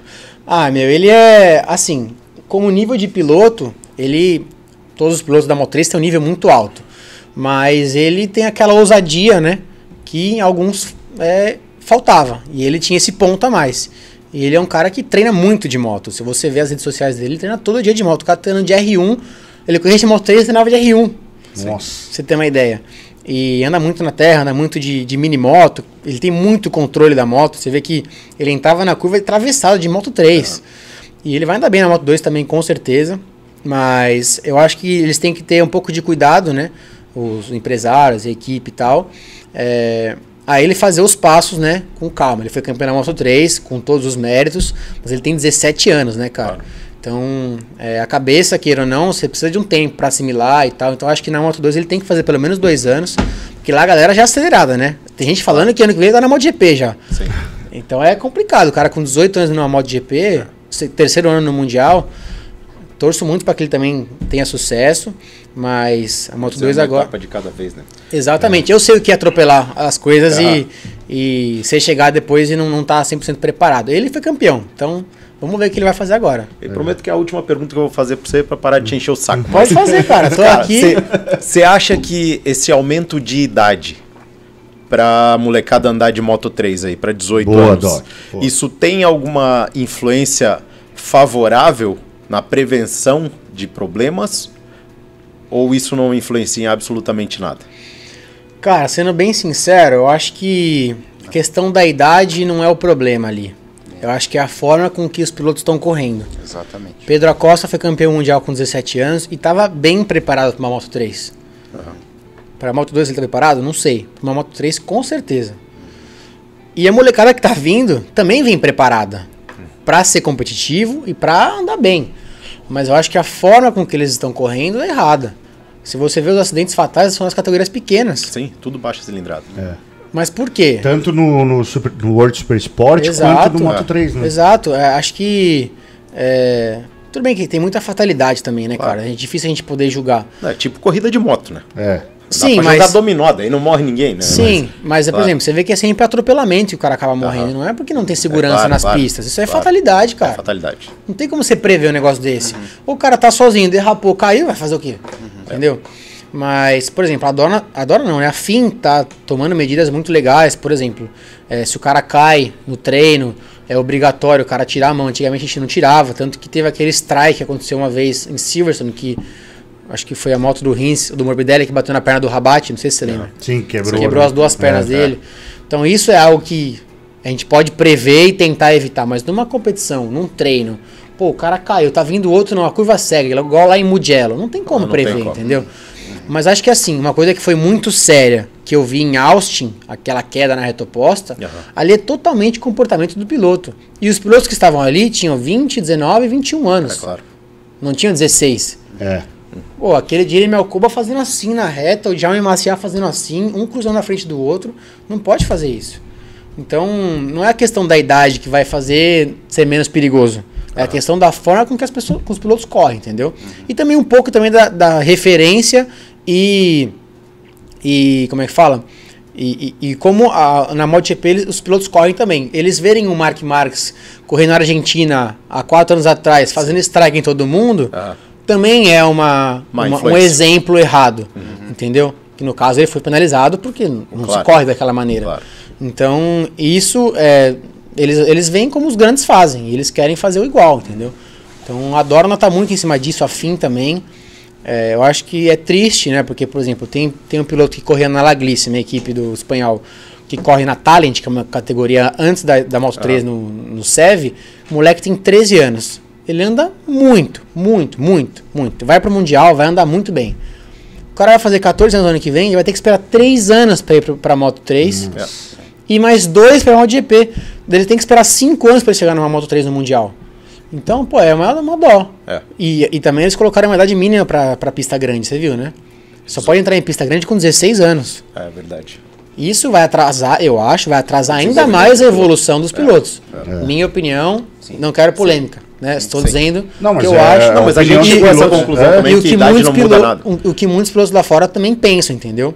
Então eu acho que essa questão de. Esse pra mim foi o pior. 16 anos em pista grande, pô, eu com 8 andava em Interlagos. E. Fez não- a diferença. Não é a pista grande ou pequena que vai fazer o cara ser, Claro. é, ser mais perigoso ou não. E tu acha que esse tipo de regulamento vai respingar na- na- nos campeonatos é, Todos. nacionais? Vai respingar em todos, Tipo porque assim, o campeonato- a R3 aqui no Brasil vai acabar que daqui a pouco vai ter que ter pilotos se acima tiver de 16. alguma ligação com o fim, sim. Sim, é a regra, né? R3 tem, porque ela é parte sul-americana. Não, vai respingar em todo lado. E aí, por exemplo, o que vai ter que ter cuidado, por exemplo, é, a molecada nova vai ter que ir do que corre no autódromo agora vai ter que ir pro cartódromo. Aqui no Brasil a gente tem pista de, de corrida de moto e cartódromo? Então, assim, respinga para todo lado. E não é bom isso, né? Mas, assim, quem sou eu para julgar uma decisão de uma FIM, né? É, só acho que ele está fazendo isso pro bem e para ser positivo. Então a gente vai ter que acatar e, e a partir daí trabalhar com isso, né? É, o que eu acho é que foi muita coisa ruim num ano só e tudo em categoria pequena. Aí, cara, a- hoje A necessidade exi- de dar uma exige resposta. A necessidade De de, dar uma, uma resposta. resposta. Não- que, é, que, para exato. que as pessoas não te julguem como negligente Isso, naquela isso, situação. exatamente. Mas todas as coisas adversas que aconteceram aí foi fatalidade, né, cara? Exato. Rapaziada, olha só, estamos chegando a duas horas de programa, já estamos, já, já, já estamos superando o tempo que tinha sido programado aqui. Mas tem mais o superchat Ah, aqui vambora, não, tamo que aí, não ó. dá, pô. Aí, ó. Vamos, vamos Que é- então. é a galera, que, ó, galera que quer fazer pergunta pro Eric, aproveita e manda o É superchat agora. de dezão aí, porque vai participar ainda do sorteio do boné autografado aí e da camiseta. Fala, borracha. A Mari falou no chat que 400 likes ela vai sortear mais um boné. Porra, Mari. Eita, Ó, Mari. E tá aí com quantos likes? 396. Ah, Ah, já foi chegar, o boné vai então. chegar. Já foi o boné então. O Eric vai ter que autografar dois boné então. Tem Vai lá, ma- manda o superchat aí. É de um amigão nosso, cara, que é um preparador de motos dos Estados Unidos, é o Ricardo Cunha. Ricardo Borracha parou de fazer Ele- o barulho do superchat, pô. Tem o do André Veríssimo antes. Uh, desculpa. Oi. desculpa. Opa, desculpa. veríssimo, hein? Grande presença. Grande presidente. Veríssimo. Ah, respondendo Veríssimo, então não vai ter, que ele estava preparado para vir para a é, corrida da Veríssimo. R3. Mas pode vir pro churrasco semana que vem, Veríssimo. Eu já falei, é no sábado. É, muito legal todas as histórias do Eric. É, como não ser fã. Ah, fez até o Mamute trocar a breja por água. Ah, Você viu, né, galera? valeu, Veríssimo. Valeu, valeu. E outro é o do Ricardo Cunha, que é esse preparador de motos que é lá dos Estados Unidos, que é um amigão Ele é- nosso. ele é Ele é, um português. português que, que mora em, em, é, é, nos Estados Unidos. E ele tá querendo saber, Eric, eu quero saber o que tu achas da CBR 1000 RRR. Abre o teu coração com a gente. Mas você já falou bem Ah, Já da moto falamos, já, é, mas que, é, que o, é que o Ricardo Mas é ele fã. quer nos mínimos detalhes. É lá, que o Ricardo Ricardo. é fã da, da moto, entendeu? E a gente ele tá fala no pra grupo. gente que é o supra-sumo agora. Agora é, Não, é é o da vez. Sabe por quê? Ele quer argumento pra lenhar da... É, é porque ele prepara. é, Cara, ele pega V4R, É. ele pega. é, O cara, que tudo tem? é- a, é, a tudo que Aprilia, tem- a Aprilia, RS-V4, tudo que é... é. E aí ele falou: não, agora essa moto é o que há. Não, é assim, obrigado pela pergunta. É, acho que realmente essa moto veio para revolucionar todas as CBRs, né? Eu já pilotei dois modelos, né? O anterior e o, e o antes desse. E realmente a moto tem uma, uma potência de alta que eu nunca vi igual, cara. Eu já andei andei muitos anos aqui de, de Honda no Brasil e tem uma uma explosão, cara, de média para alta bizarra, que é, é, é muito, muito interessante. E eu gostei muito também da mudança que eles deram. A moto é mais longa agora, ela tem uma estabilidade muito legal e de chassi, cara, parece que está pilotando uma 600. Então acho que esse foi um ponto muito positivo nessa moto. Ela trabalha muito alta de giro, então eu gosto, né, porque eu sempre eh, andei com andei de Moto 2, que é motor Honda, que andava alta de giro também, e há muitos anos atrás 125 dois tempos, que é o giro lá em cima, Ah, né? Dois tempos aí. Agora o Ricardo vai ter um orgasmo. Agora né? Porque pra É. ele, modo dois tempos. É, então é, é muito legal. Eu, foi engraçado no começo também adaptar, porque aqui no Brasil, quando eu andava de CBR, eu andava com marcha longa, né? Eu sempre andava com marcha a mais. E lá é o giro lá em cima, a moto gritando, e você sempre naquele par motor, né? Você tem que estar sempre em cima daquele, daquela faixa de giro entre 13 e, e 14, que ela troca. alta, hein? É, ela trabalha alto. Ela troca em 15,5, né? Então você tem que estar sempre acima de 12, 13 para ela estar naquela, naquela faixa de potência. Então, pô, é muito legal. A moto tem uma estabilidade muito boa. Vem já com uma suspensão muito boa. A gente usa a suspensão, a carcaça externa original. E. Sistema pô, de, de é. exaustão a Krapovic também, né? É, vem com o escavamento da Krapovic já original. Então acho que essa moto evoluiu bastante. A eletrônica também, é, pra rua é muito boa, pra competição já muda, a gente usa outra né, na competição, mas pra rua é boa porque eu andei com essa moto na pista, original.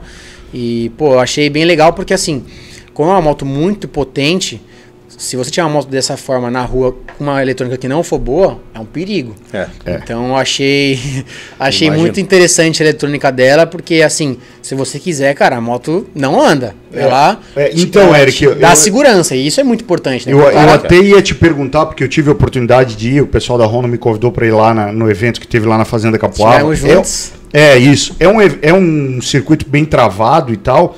E mesmo assim eu achei a moto muito longa, né? Bem longa. Ó. É, a relação original é longa. mesmo. Então, é isso que eu ia te perguntar. Na moto de vocês lá, vocês encurtam ela muito? Ou depende do Então, circuito? eu não sei qual é a relação original, E se soubesse também não ia falar. Eu só quero te dizer se mas encurta bastante. encurta bastante, né? Porque assim, é, eu, eu percebi na reta ali de Capoava, que é uma reta Ah, pequena, mas coloca dá. terceira, acho, né? É, mas assim, a terceira sobra um monte. Daria pra É. tu esticar muito mais a terceira ali. É, é que assim, a relação de rua não tem jeito, né? A moto tem É, que não. ser longa mesmo, porque é. uma moto de estrada, né? Sim. Mas se você colocar uma relação de competição, cara, a moto ela tem uma explosão bizarra.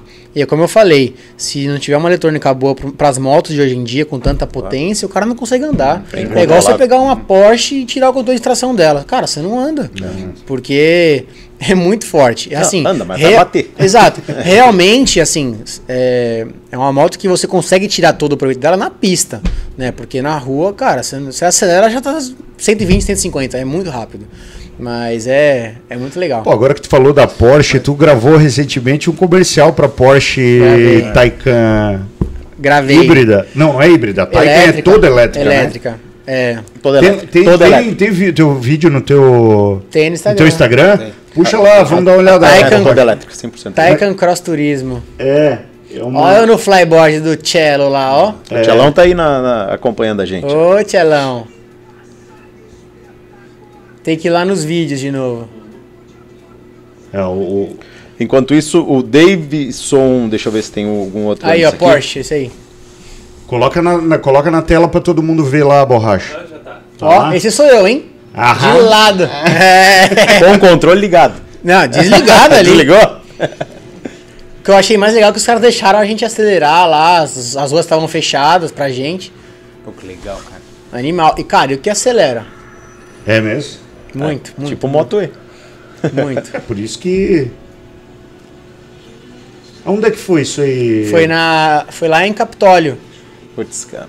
Ah, puta, é verdade. É, pedra daí ali, é aquela região. caiu É, ali ali. mesmo. É, que tristeza isso. Não foi a intenção quando eu. Mas sentimentos aí a todos os familiares. Gravei com a Karina Simões. Aham. E aí a gente fez uma brincadeira que a Porsche tem uma bike elétrica, né? E aí a gente subiu a serra com, com a Porsche Taycan e, o- e a bike em cima. Lá em cima, vocês vão ver, eu desço a bike e desço a serra com a bike e ela com o carro. Uhum. Olha o acelerão que ela dá agora, ó. Eu dou a cabeçada que eu dou. Caramba, meu. Tá, mas ô Raça, depois a galera assiste aí, É. vai lá no Instagram do Eric coloca o vídeo, assiste o, Isso, o isso. vídeo inteiro lá, já se inscreve no, no, no Instagram do Eric também.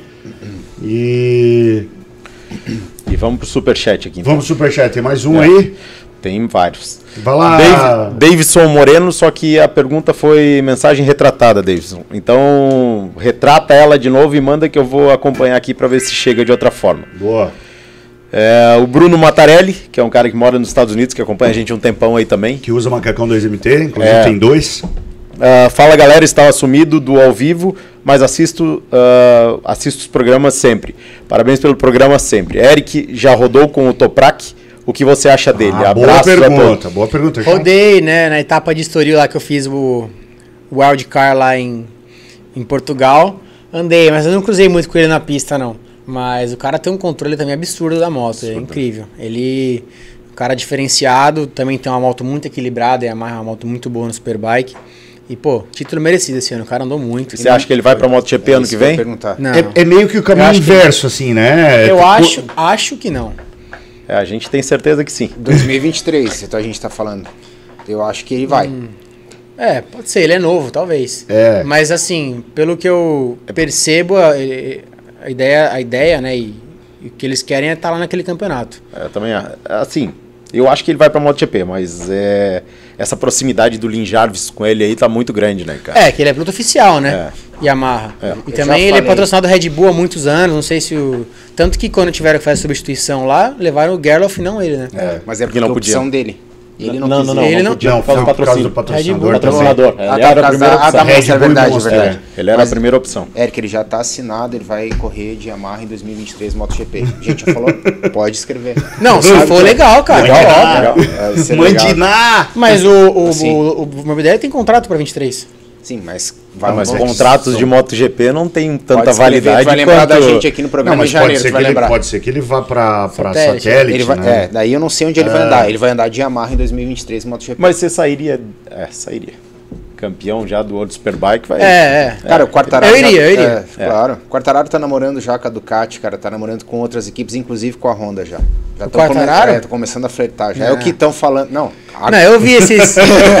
eu vi esses. Esses, esses comentários. esses comentários aí, mas o Fábio seria acho difícil, hein? Pelo É. menos agora. Não, Não, agora, agora não. não sai Agora não. Mas no O futuro bem o breve aí. É o que se comenta, cara. Tanto ele quanto o Romir. Vai lá, Eu mais vi- um eu vi super, superchat. O Vitor Junqueira quer saber qual a sua é, qual a relação do Eric com o Faustino na Honda. Na Honda? É, quando vocês correram Ah, juntos aqui. pô, tá top. A É, o gente é Faustino muito fala amigo. muito bem de você. A gente é, muito amigo. Conheço ele há muitos anos, cara. A gente foi fazer uma corrida na Espanha em 2007. Quando eu fui campeão mundial de 70 cilindradas, ele tava comigo. Ele e a mãe dele. Legal. Ele correu na pré-GP Série 25. E depois a gente foi companheiro na Honda. Pô, a gente tá super bem. Falei com ele essa semana, por sinal. Ele fala Brother. muito bem de você. Não, ele é Muito brother, bem. ele é brother. Pena que é agora só quer saber de carro, né, É, cara? Largou é, a- tá É dela, que tá a andando de galera carro gosta aí. de ficar metendo quem é companheiro de equipe é inimigo, né, cara? Pô, não tem nada a ver, cara. Não, pelo amor de Deus, ele é parceiro, brother caralho, meu. Ah, o Ricardo Cunha mandou outra coisa aqui. É, é o do Ricardo? É? Mandou mais cinco doletas, ó. Falaste tudo, achei o mesmo, já preparei várias e mataram a concorrência. Sim, tens de trocar a relação. Mas é, é muito bom, cara, isso que a gente sempre, sempre comenta aqui, né, galera, que existe um gap muito grande da Honda para competição. É, falando de competição estoque, obviamente. Então você compra uma Kawasaki, você compra uma Suzuki, você está muito mais perto do, do acerto da moto do que com a Honda. Entendeu? A Honda sempre demandou muito investimento. No Brasil, No, né? Não, eu tô falando, é, no Brasil. Eu tô falando nível Superbike Brasil, né? É. Então, ela demandou muito mais, demanda e demandou até então muito mais investimento do que as outras.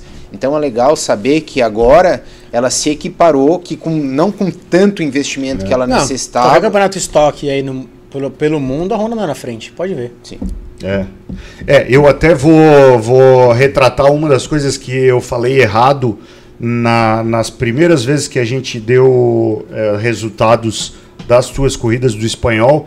Que é, é, eu troquei as bolas lá na época, eu achava que a Open 1000 era a Stock e a Superbike era a preparada. Não, e é o contrário. A Open 1000 é, já é, como o nome diz, Open open, 1000, aberto, né? É. E aí as pessoas. Esse ano vai mudar. Esse ano é tudo, tudo estoque. Tudo estoque? Ah, porque na época eu, eu sei que eu fiz esse comentário porque o Reiteberger fez algumas provas, acho que fez duas Open. provas de Open e É, ele ele andou tinha- na frente. Ele tinha outra suspensão, ele tinha Exatamente, outro ele motor. estava de BMW com uma moto totalmente Superbike, superbike. Né? Ele estava inclusive treinando pro Endurance, né? Que ele tava É, na verdade, o- ele, ele não foi nem treino ali, ele é piloto de teste da Dunlop. Ah, então eles estavam tá, testando pneus. Tanto que a gente corria de Dunlop também e ele tinha pneu diferente de mim. Ah, Então, por exemplo, teve corrida que ele usou pneu diferente, foi pior, como foi em Aragon, mas teve em Valência, por exemplo, ele usou um pneu no domingo. Cara, ele era meio segundo mais rápido por volta. E outra coisa, Eric, tu já chegou a usar o pneu intermediário em alguma oportunidade? Não. Eu não sei se eu te perguntei. Você me isso, perguntou né? outro dia É, por aqui.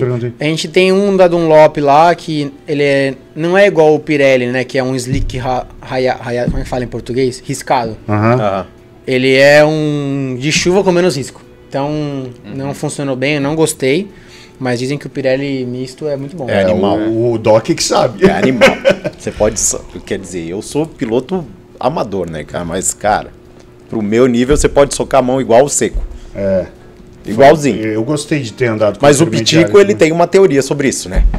Ele fala que piloto bom não anda bem na chuva e piloto ruim anda bem na chuva porque não precisa mudar a tocada, né? Não sei se é bem assim, mas tudo bem. É. Uh, tem o Felipe, eu vou responder pelo Felipe essa aqui, cara. É, é, o Felipe daqui de Floripa. Felipe Crem. É, ele falou, Eric, freio traseiro na MotoGP, alguém não usa? Certamente não, né, Felipe? Todo mundo todo usa, né? mundo usa. É fundamental. É, cada vez mais, né? Os caras têm o freio na mão. Na moto, na moto eu cheguei a testar o freio na mão aqui, não gostei. Na Superbike eu tenho aqui, no polegar. Mas uso muito pouco, uso muito no pé mesmo. Não me adaptei muito, porque você não consegue dar a mesma pressão em bares no polegar do que com o pé. Então eu não me adaptei muito. Mas, Mas na tem MotoGP uma, caras usam. agora tem umas bombinhas mesmo. é, eu acho que até é Brembo já, É cara. Brembo, pô, claro. É Não, a minha, a minha na Superbike é bomba Brembo, Brembo. Brembo, Brembo. né? É uma bombinha É Brembo. Brembo aqui. É, então eu vi lá no, no Eikman lá, cara, tinha a Prilha do, do Vinhales, tinha. É, a, a do Banhaia tinha, a Ducati. Não, os caras usam. É, A do Toprak, outro dia os caras falando, que é o World Superbike, né? Mas os caras falando que não. Que, que ele não freava o freio de trás, porque ah, a roda levantava, ou ele ficava com a perna pra fora. Ele freia na mão, né, É, cara? na mão. Na mão. O cara tá. Mas se tem é pra usar, né? O Barros fala isso, né? Se Exatamente. tem freio traseiro é porque é pra usar. Vai, vai, usa, desgraçado. O Capretti mandou um superchat aqui pra eu olhar o meu WhatsApp, que ele mandou. Saiu o calendário do Superbike 2022. Notícia relevante. Ó, Vou olhar. Olha aí. Ah, o Davidson Moreno, que é quem mandou o superchat anterior lá, eh, tinha assumido a- a- aqui a, a frase, de- a pergunta dele. Eric, sou muito seu fã e adoro o MotoGP e o World Superbike. Sei que o MotoGP é o ápice da moto velocidade, mas queria muito te ver no World Superbike. Existe a chance de ir para o World Superbike nos próximos dois ou três anos? Ele já respondeu, É, ele- mas... ele, provavelmente perdeu o comecinho perdeu uma da parte live, aí. né? Mas... É, bom, obrigado aí pela mensagem. Davidson, né? Davidson. Obrigado aí, cara, pela torcida também. É, assim, o objetivo sempre é, sempre foi MotoGP, mas é, confesso que o Superbike tá assim encaminhando bem pra mim e acho que pode ser uma opção sim. Que legal, cara. Legal, velho. Porra, que animal, velho. A gente vai lá fazer uma churrascada na Argentina quando É. O Siquinello nunca pensou nessa possibilidade de ter um braço da Honda numa equipe dele. Quem no- sabe? Vamos ver, né? Olha a ideia aí, olha a ideia, ó. Olha, dá- dá ideia aí. Olha só. Ó, o. Tchelão mandou aí, ó. O Eric como o Doc já andaram sobre as águas. Falta vocês irem É, lá fazer é. pagar o mico Ó, lá. o Tchelão me colocou pra andar no jet que o Ayrton Senna andava, hein, É, cara? pô, claro. Difícil, hein? É, Pô, é difícil. difícil, mas tu mandou bem. Ah, você mandou bem pra caramba, pô. Andei, já fiz o pêndulo lá, quase não. raspei o cotovelo no jet. É, mas é. Só pô, pra lembrar, né, o Cello é o proprietário do CAI da Lagoa da Conceição, que vai acontecer o churrasco do Papo com Mamute no sábado. Então, galera, ainda vai ter algumas camisetas lá no local pra você adquirir e entrar e curtir a festa com a gente lá. Vai ser bem legal, hein?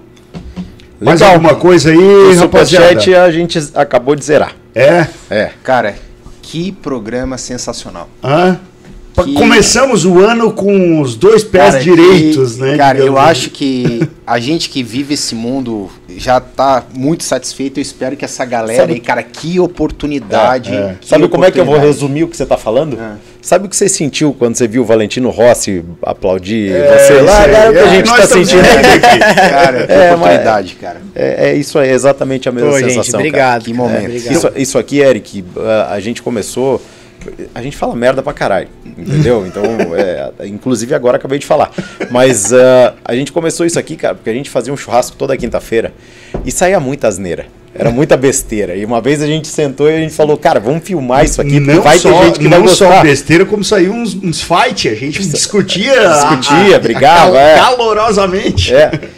E aí é isso aí, cara. Hoje tem 500 pessoas nos assistindo ao vivo aí, cara. Tá? Pô, a gente já obrigado. chegou próximo a isso. Acho que a gente passou uma vez de, Uma de vez, 500 é. pessoas ao vivo, mas, cara, hoje eu acho que se a gente for buscar aí audiência, a gente bateu o recorde por sua causa, cara. Muito Legal. obrigado. E velho. quem teve a oportunidade de, de ouvir o Eric desde o começo, é, ver e, aí, e como ele expôs a dificuldade e o quão difícil é, É. você estar lá, entendeu? Ainda mais sendo um brasileiro que não bastasse todas as dificuldades que tem, multiplicar tudo por sete. Então, é, é, é a real.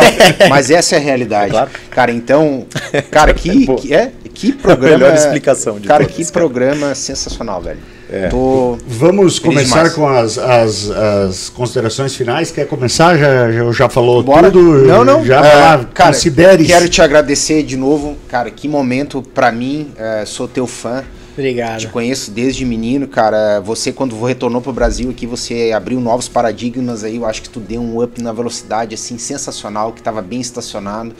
É, eu me lembro, cara, a primeira vez tu tinha recém voltado, tu andando com a CBR em Curitiba, que A tinha 600. a 600, que tinha o estigma do 25, ninguém conseguia 25 Não, o Eric baixar. tem o recorde de Não, 600 sim, lá não, ainda. na primeira vez. todas, Não, né? não, não, não, tô falando Todas, de né? 2015. 2015, Cara, é. foi lá, quarta volta, ele meteu 1,22, um, nunca mais me esqueço disso, foi um absurdo. Daí, 600. daí veio o Mitico atrás de você, veio o Gerardo, Melhorou, o Sorlosa, né? o Sorlosa, tinha uma galera, então, cara, aquilo É. foi uma foi assim uma experiência sensacional. Eu acho que para moto velocidade nacional também você fez muito bem, cara. É, Obrigado. A gente andou muito atrás dele em Interlagos. Atrapalhou bastante, né? Uma- cara, eu vou botar só uma passagem engraçada que a gente foi convidado para correr na Pro, né, em 2019, Ah, essa é muito né? boa. É. 2019. Eu, eu corri 19, 19, 19, né? E, e algumas etapas Não, não, no foi 20. 2020. É, 20, foi no Foi começo 20, do foi ano 20. passado. foi. É, foi nas primeiras etapas do Isso. ano passado. Cara, e daí correndo a terceira, correndo para não 2022. tentar atrapalhar vocês, né, cara, tal. Ah, Daí é verdade. correndo, acho que a terceira ou quarta corrida, a gente correndo na Pro, cara, e deu safety, né? A hora que deu safety, eu assim, meu, fazer que nem o Jânio. Vou respirar. Fazer que nem o Jânio.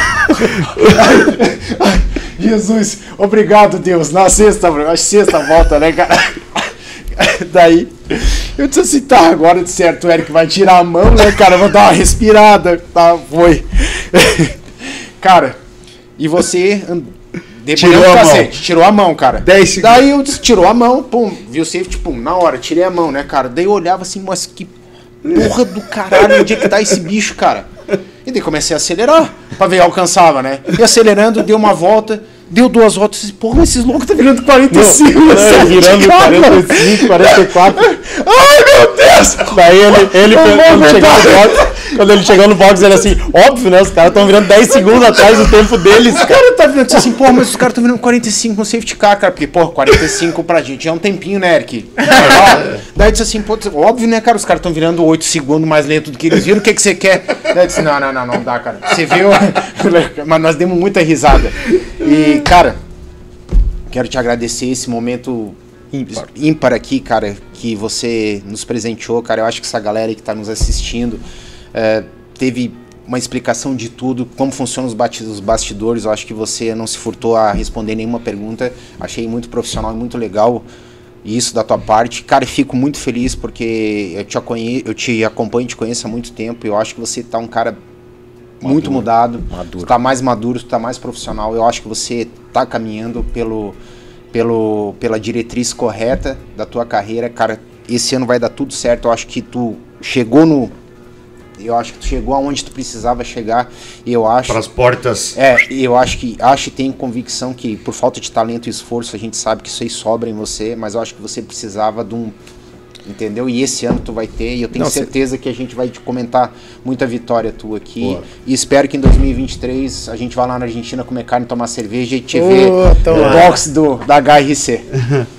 obrigado, obrigado. Doc, O, como o Tex Marcos Paz falou uma coisa que é um problema pra gente. Começou o ano com o Eric Granado, os próximos programas não espero menos que isso. Di- Diz que Valeu, o já, já tá já tem uma galera. Não, já tem a é galera um problema bom que o Eric arruma para nós. né? Já tem uma galera falando que, inclusive, já, o Emílio Colombo, já que o Eric já é amigo do Martin, né? Que ele pode Boa, é, vamos dar uma vamos- incomodar os caras lá. Mas isso é um papo pra, pra, Pra próxima. pra próxima. Ah, o Adilan, ele mandou um superchat, mas você já respondeu isso, né? A gente já respondeu. Boa noite, um grande abraço a todos. Sou fã desse cara. Cheguei agora, mas queria saber se o Eric vai continuar na Moto E. Sim, vai. Valeu, obrigado. Ah, o Sérgio Lopes mandou aqui, belíssimo programa. Me tornei grande admira- admirador do Eric. obrigado, É aí. obrigado. Humanizamos a figura do Eric para pessoas que não conheciam. Não, inclusive para nós. Para nós. É. Não, eu já O conheci que- ele já há bastante tempo já. Mas é essa, essa proximidade, Mutex, o que as pessoas não entendem, a gente conhece uma porrada de gente famosa, né, É. cara? De, de, assim, que, de mídia, de TV, de um monte de coisa, já operei alguns. E, assim, as pessoas acham que porque você é uma figura pública, você tem que sair igual uma hiena, sorrindo pra todo mundo. Entendeu? Então, assim, ah, ele é simpático. A primeira pergunta das nossas tia gordas do sofá, né? Ele é simpático? Né? Cara, ele é uma pessoa, velho, que às vezes tá puto, às vezes tá feliz, às vezes quer falar com alguém, às vezes não quer. Né? É- é- são situações que, cara, às vezes se tornam é, Claro. importunas, né, em certo momento. Mas o que o Pablo falou aqui, cara, é uma verdade absoluta, cara. A gente conhece de, de, de encontrar na pista lá e agora com essa proximidade um pouco maior, cara. Mas é visível que você é uma pessoa, ah, um- assim, vamos dizer, mais completa agora, cara. Talvez por crescimento de, de passos, né, lá para a Europa, isso com certeza traz uma, uma bagagem gigantesca, né, cara? Mas você é outra pessoa, velho. Visível. Você é um cara mais leve. Legal. Entendeu, Eric? Você é um cara mais leve, você é um cara que, assim, pô, a gente sempre torceu muito, a gente pô, apaixonado pelo esporte, cara, né? Se tem um expoente lá, não tem por que a gente não torcer, né? E acredito, como o Pablo falou também, cara, que esse aí é o teu ano. Entendeu? cara, Você- obrigado. a gente vai, vai ouvir falar muito, muito do teu nome E esse ano vamos aí. falar muito do nome É, dele aqui. E, e- e, cara, é, a gente tem a gente como torcedor é, fanático aí pela, pela tua carreira aí. cara. Muito obrigado, de verdade. Eu acho que, bom, não tenho muito mais o que dizer. Vocês falaram muita coisa boa aí, pô, muito obrigado. É, gostaria que todos que torcem fossem como vocês, assim, desejassem o bem, desejassem o melhor. Porque a gente sabe que o, o, o fã brasileiro é muito crítico e muito exigente, né? Eu entendo isso, né? Porque isso é em todos os esportes. E sempre acaba caindo em mim, porque eu sou o único que tá lá. Mas pode ter certeza que eu vou fazer o melhor como sempre, vou dar o meu melhor. Não vejo a hora de começar já a preparação. Eu tô na. Acho que na minha melhor fase da, da minha carreira, mental, fisicamente. É, vocês realmente falaram pontos que são importantes aí, que eu acho que eu, com, com o passar dos anos, aprendi a lidar melhor com as situações, aprendi a lidar melhor com a derrota, com, a, com o erro, com, com as minhas próprias decisões. E acho que isso também é- faz parte da vida, né? A gente Claro amadurecer, bater a cabeça na parede, tomar decisões erradas. Então acho que isso só faz eu ser um, um piloto e uma pessoa né, mais completa cada vez mais. E eu não posso deixar de agradecer a todos os patrocinadores, todos que sempre acreditaram em mim, nos bons e nos maus momentos, porque as que estão nos maus momentos são as pessoas que estão ali com você de verdade, que te apoiam de verdade. E pode ter certeza que os maus momentos fazem com que os bons sejam ainda melhores. Então, com certeza, eu, eu busco que esse ano seja um ano de muitos bons momentos e que eu possa fazer o que eu amo lá, como vocês sabem. E espero, se Deus quiser, ano que vem, voltar aqui nesse papo com, com Aí, a boa. medalha de campeão. E vai trazer Boa. aqui para mostrar para nós. E, pô, obrigado a todos que assistiram aí. Fico feliz de que a audiência foi boa, que a galera curtiu. E torçam muito aí por mim. Esse ano vai, vai ser um ano top. Tô muito motivado e vamos pra cima. Legal, Boa. cara. É, cara, eu só tenho a agradecer, Eric, por ter, teres aceitado esse convite aí de, de participar com a gente no primeiro programa do ano. 2022 já começou para nós com um astral muito bom. Eu acredito que o papo foi muito descontraído, a galera curtiu demais. É, a gente percebeu aí pelos comentários. É, tenho absoluta certeza que essa galera que estava hoje presente é, assistindo e a galera que vai assistir depois os drops vão ver um Eric diferente, como o Doc falou, vão ver um Eric é, Maduro. maduro, né? Com, Maduro, com, cara. com- Você tá com cabeça de velho igual a nossa. Mas Eu acho que isso é um ponto bom, vai. É é bom, é bom, é claro, bom. pô. Você E- conseguiu atingir isso mais cedo que a gente? É, com 20 anos de exatamente, antecedência. Exatamente. A diferença é que com muito mais velocidade, né? então, obrigado, obrigado a todas as pessoas que é, começaram 2022 com a gente aqui. Vamos nos encontrar aí com muitos de vocês durante o ano, seja dentro das pistas, com os pilotos, o pessoal de equipe que teve aí.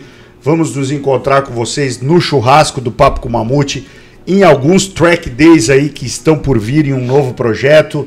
É, em- em- aqui no, no- no showroom da 2MT, porque eu sei que muitos clientes e amigos e muitas pessoas que estão programando aí comprar o macacão 2MT vão estar aqui e eu, eu vou ter é, a oportunidade de bater papo com vocês também. Então estou muito feliz, cara, pelo ano que se inicia dessa, Dessa maneira forma. leve, descontraída É. e com bons presságios aí. É. Tem dois superchats aqui rapidinho. Vai, tá? tem que ser, tem que É, a gente um do Jamaica, do Heraldo Luiz. vai estar no churrasco vai, também. é, ele mandou aqui, que top o programa de hoje. Abraços, Eric e PCM. Sábado o papo valeu. continua. É isso aí. É, e o Murilo Consalter, que... Doutor Murilo, É. doutor Murilo, um abraço, doutor. Pô, Murilo, aí você tá querendo muito sortear um capacete do Eric aí. Mas vamos tentar negociar isso aí. Vamos ver Aí se a gente... complicou. Deixamos mais pra Vamos ver frente. se nós trocamos por um jogo de pneu lá pra ele. e... e... E é isso, Mutex. Tem Desculpa mais ti. tem mais dois. Tem mais dois? Tem mais dois. Cima. Sérgio Lopes. Já li? Já leu? Ô, borracha. Não me faça um dente do facão. Já li? Fechou? Tem mais algum? É isso? Borracha? É. Algum que passou batido aí, não, né? Ó, se passou, a gente lê no próximo aí. E o que aconteceu também? Só mais um, só um complemento rapidinho. Cara, a, a- a vinda de a vinda de pessoas como você aqui, de expoentes no esporte, elas quebram um gelo também, Eric, porque você falou completamente descontraído aí. Diferente de uma entrevista de TV. É, isso É, aí. muito legal. O que Meu você- segundo podcast, O que você, é, o que você, o que você passa de, de, de imagem numa entrevista, numa, numa coisa, uma, É muito formal, né? é formal. E, e é completamente diferente desse papo descontraído aqui. Sim, sim, não, muito legal. Aqui aparece a pessoa, Eric. Lá aparece o profissional, Eric. Isso aí. Beleza, rapaziada. Obrigado por essas duas horas e lá vai cacetada de programa. Um grande abraço e acelera! Acelera.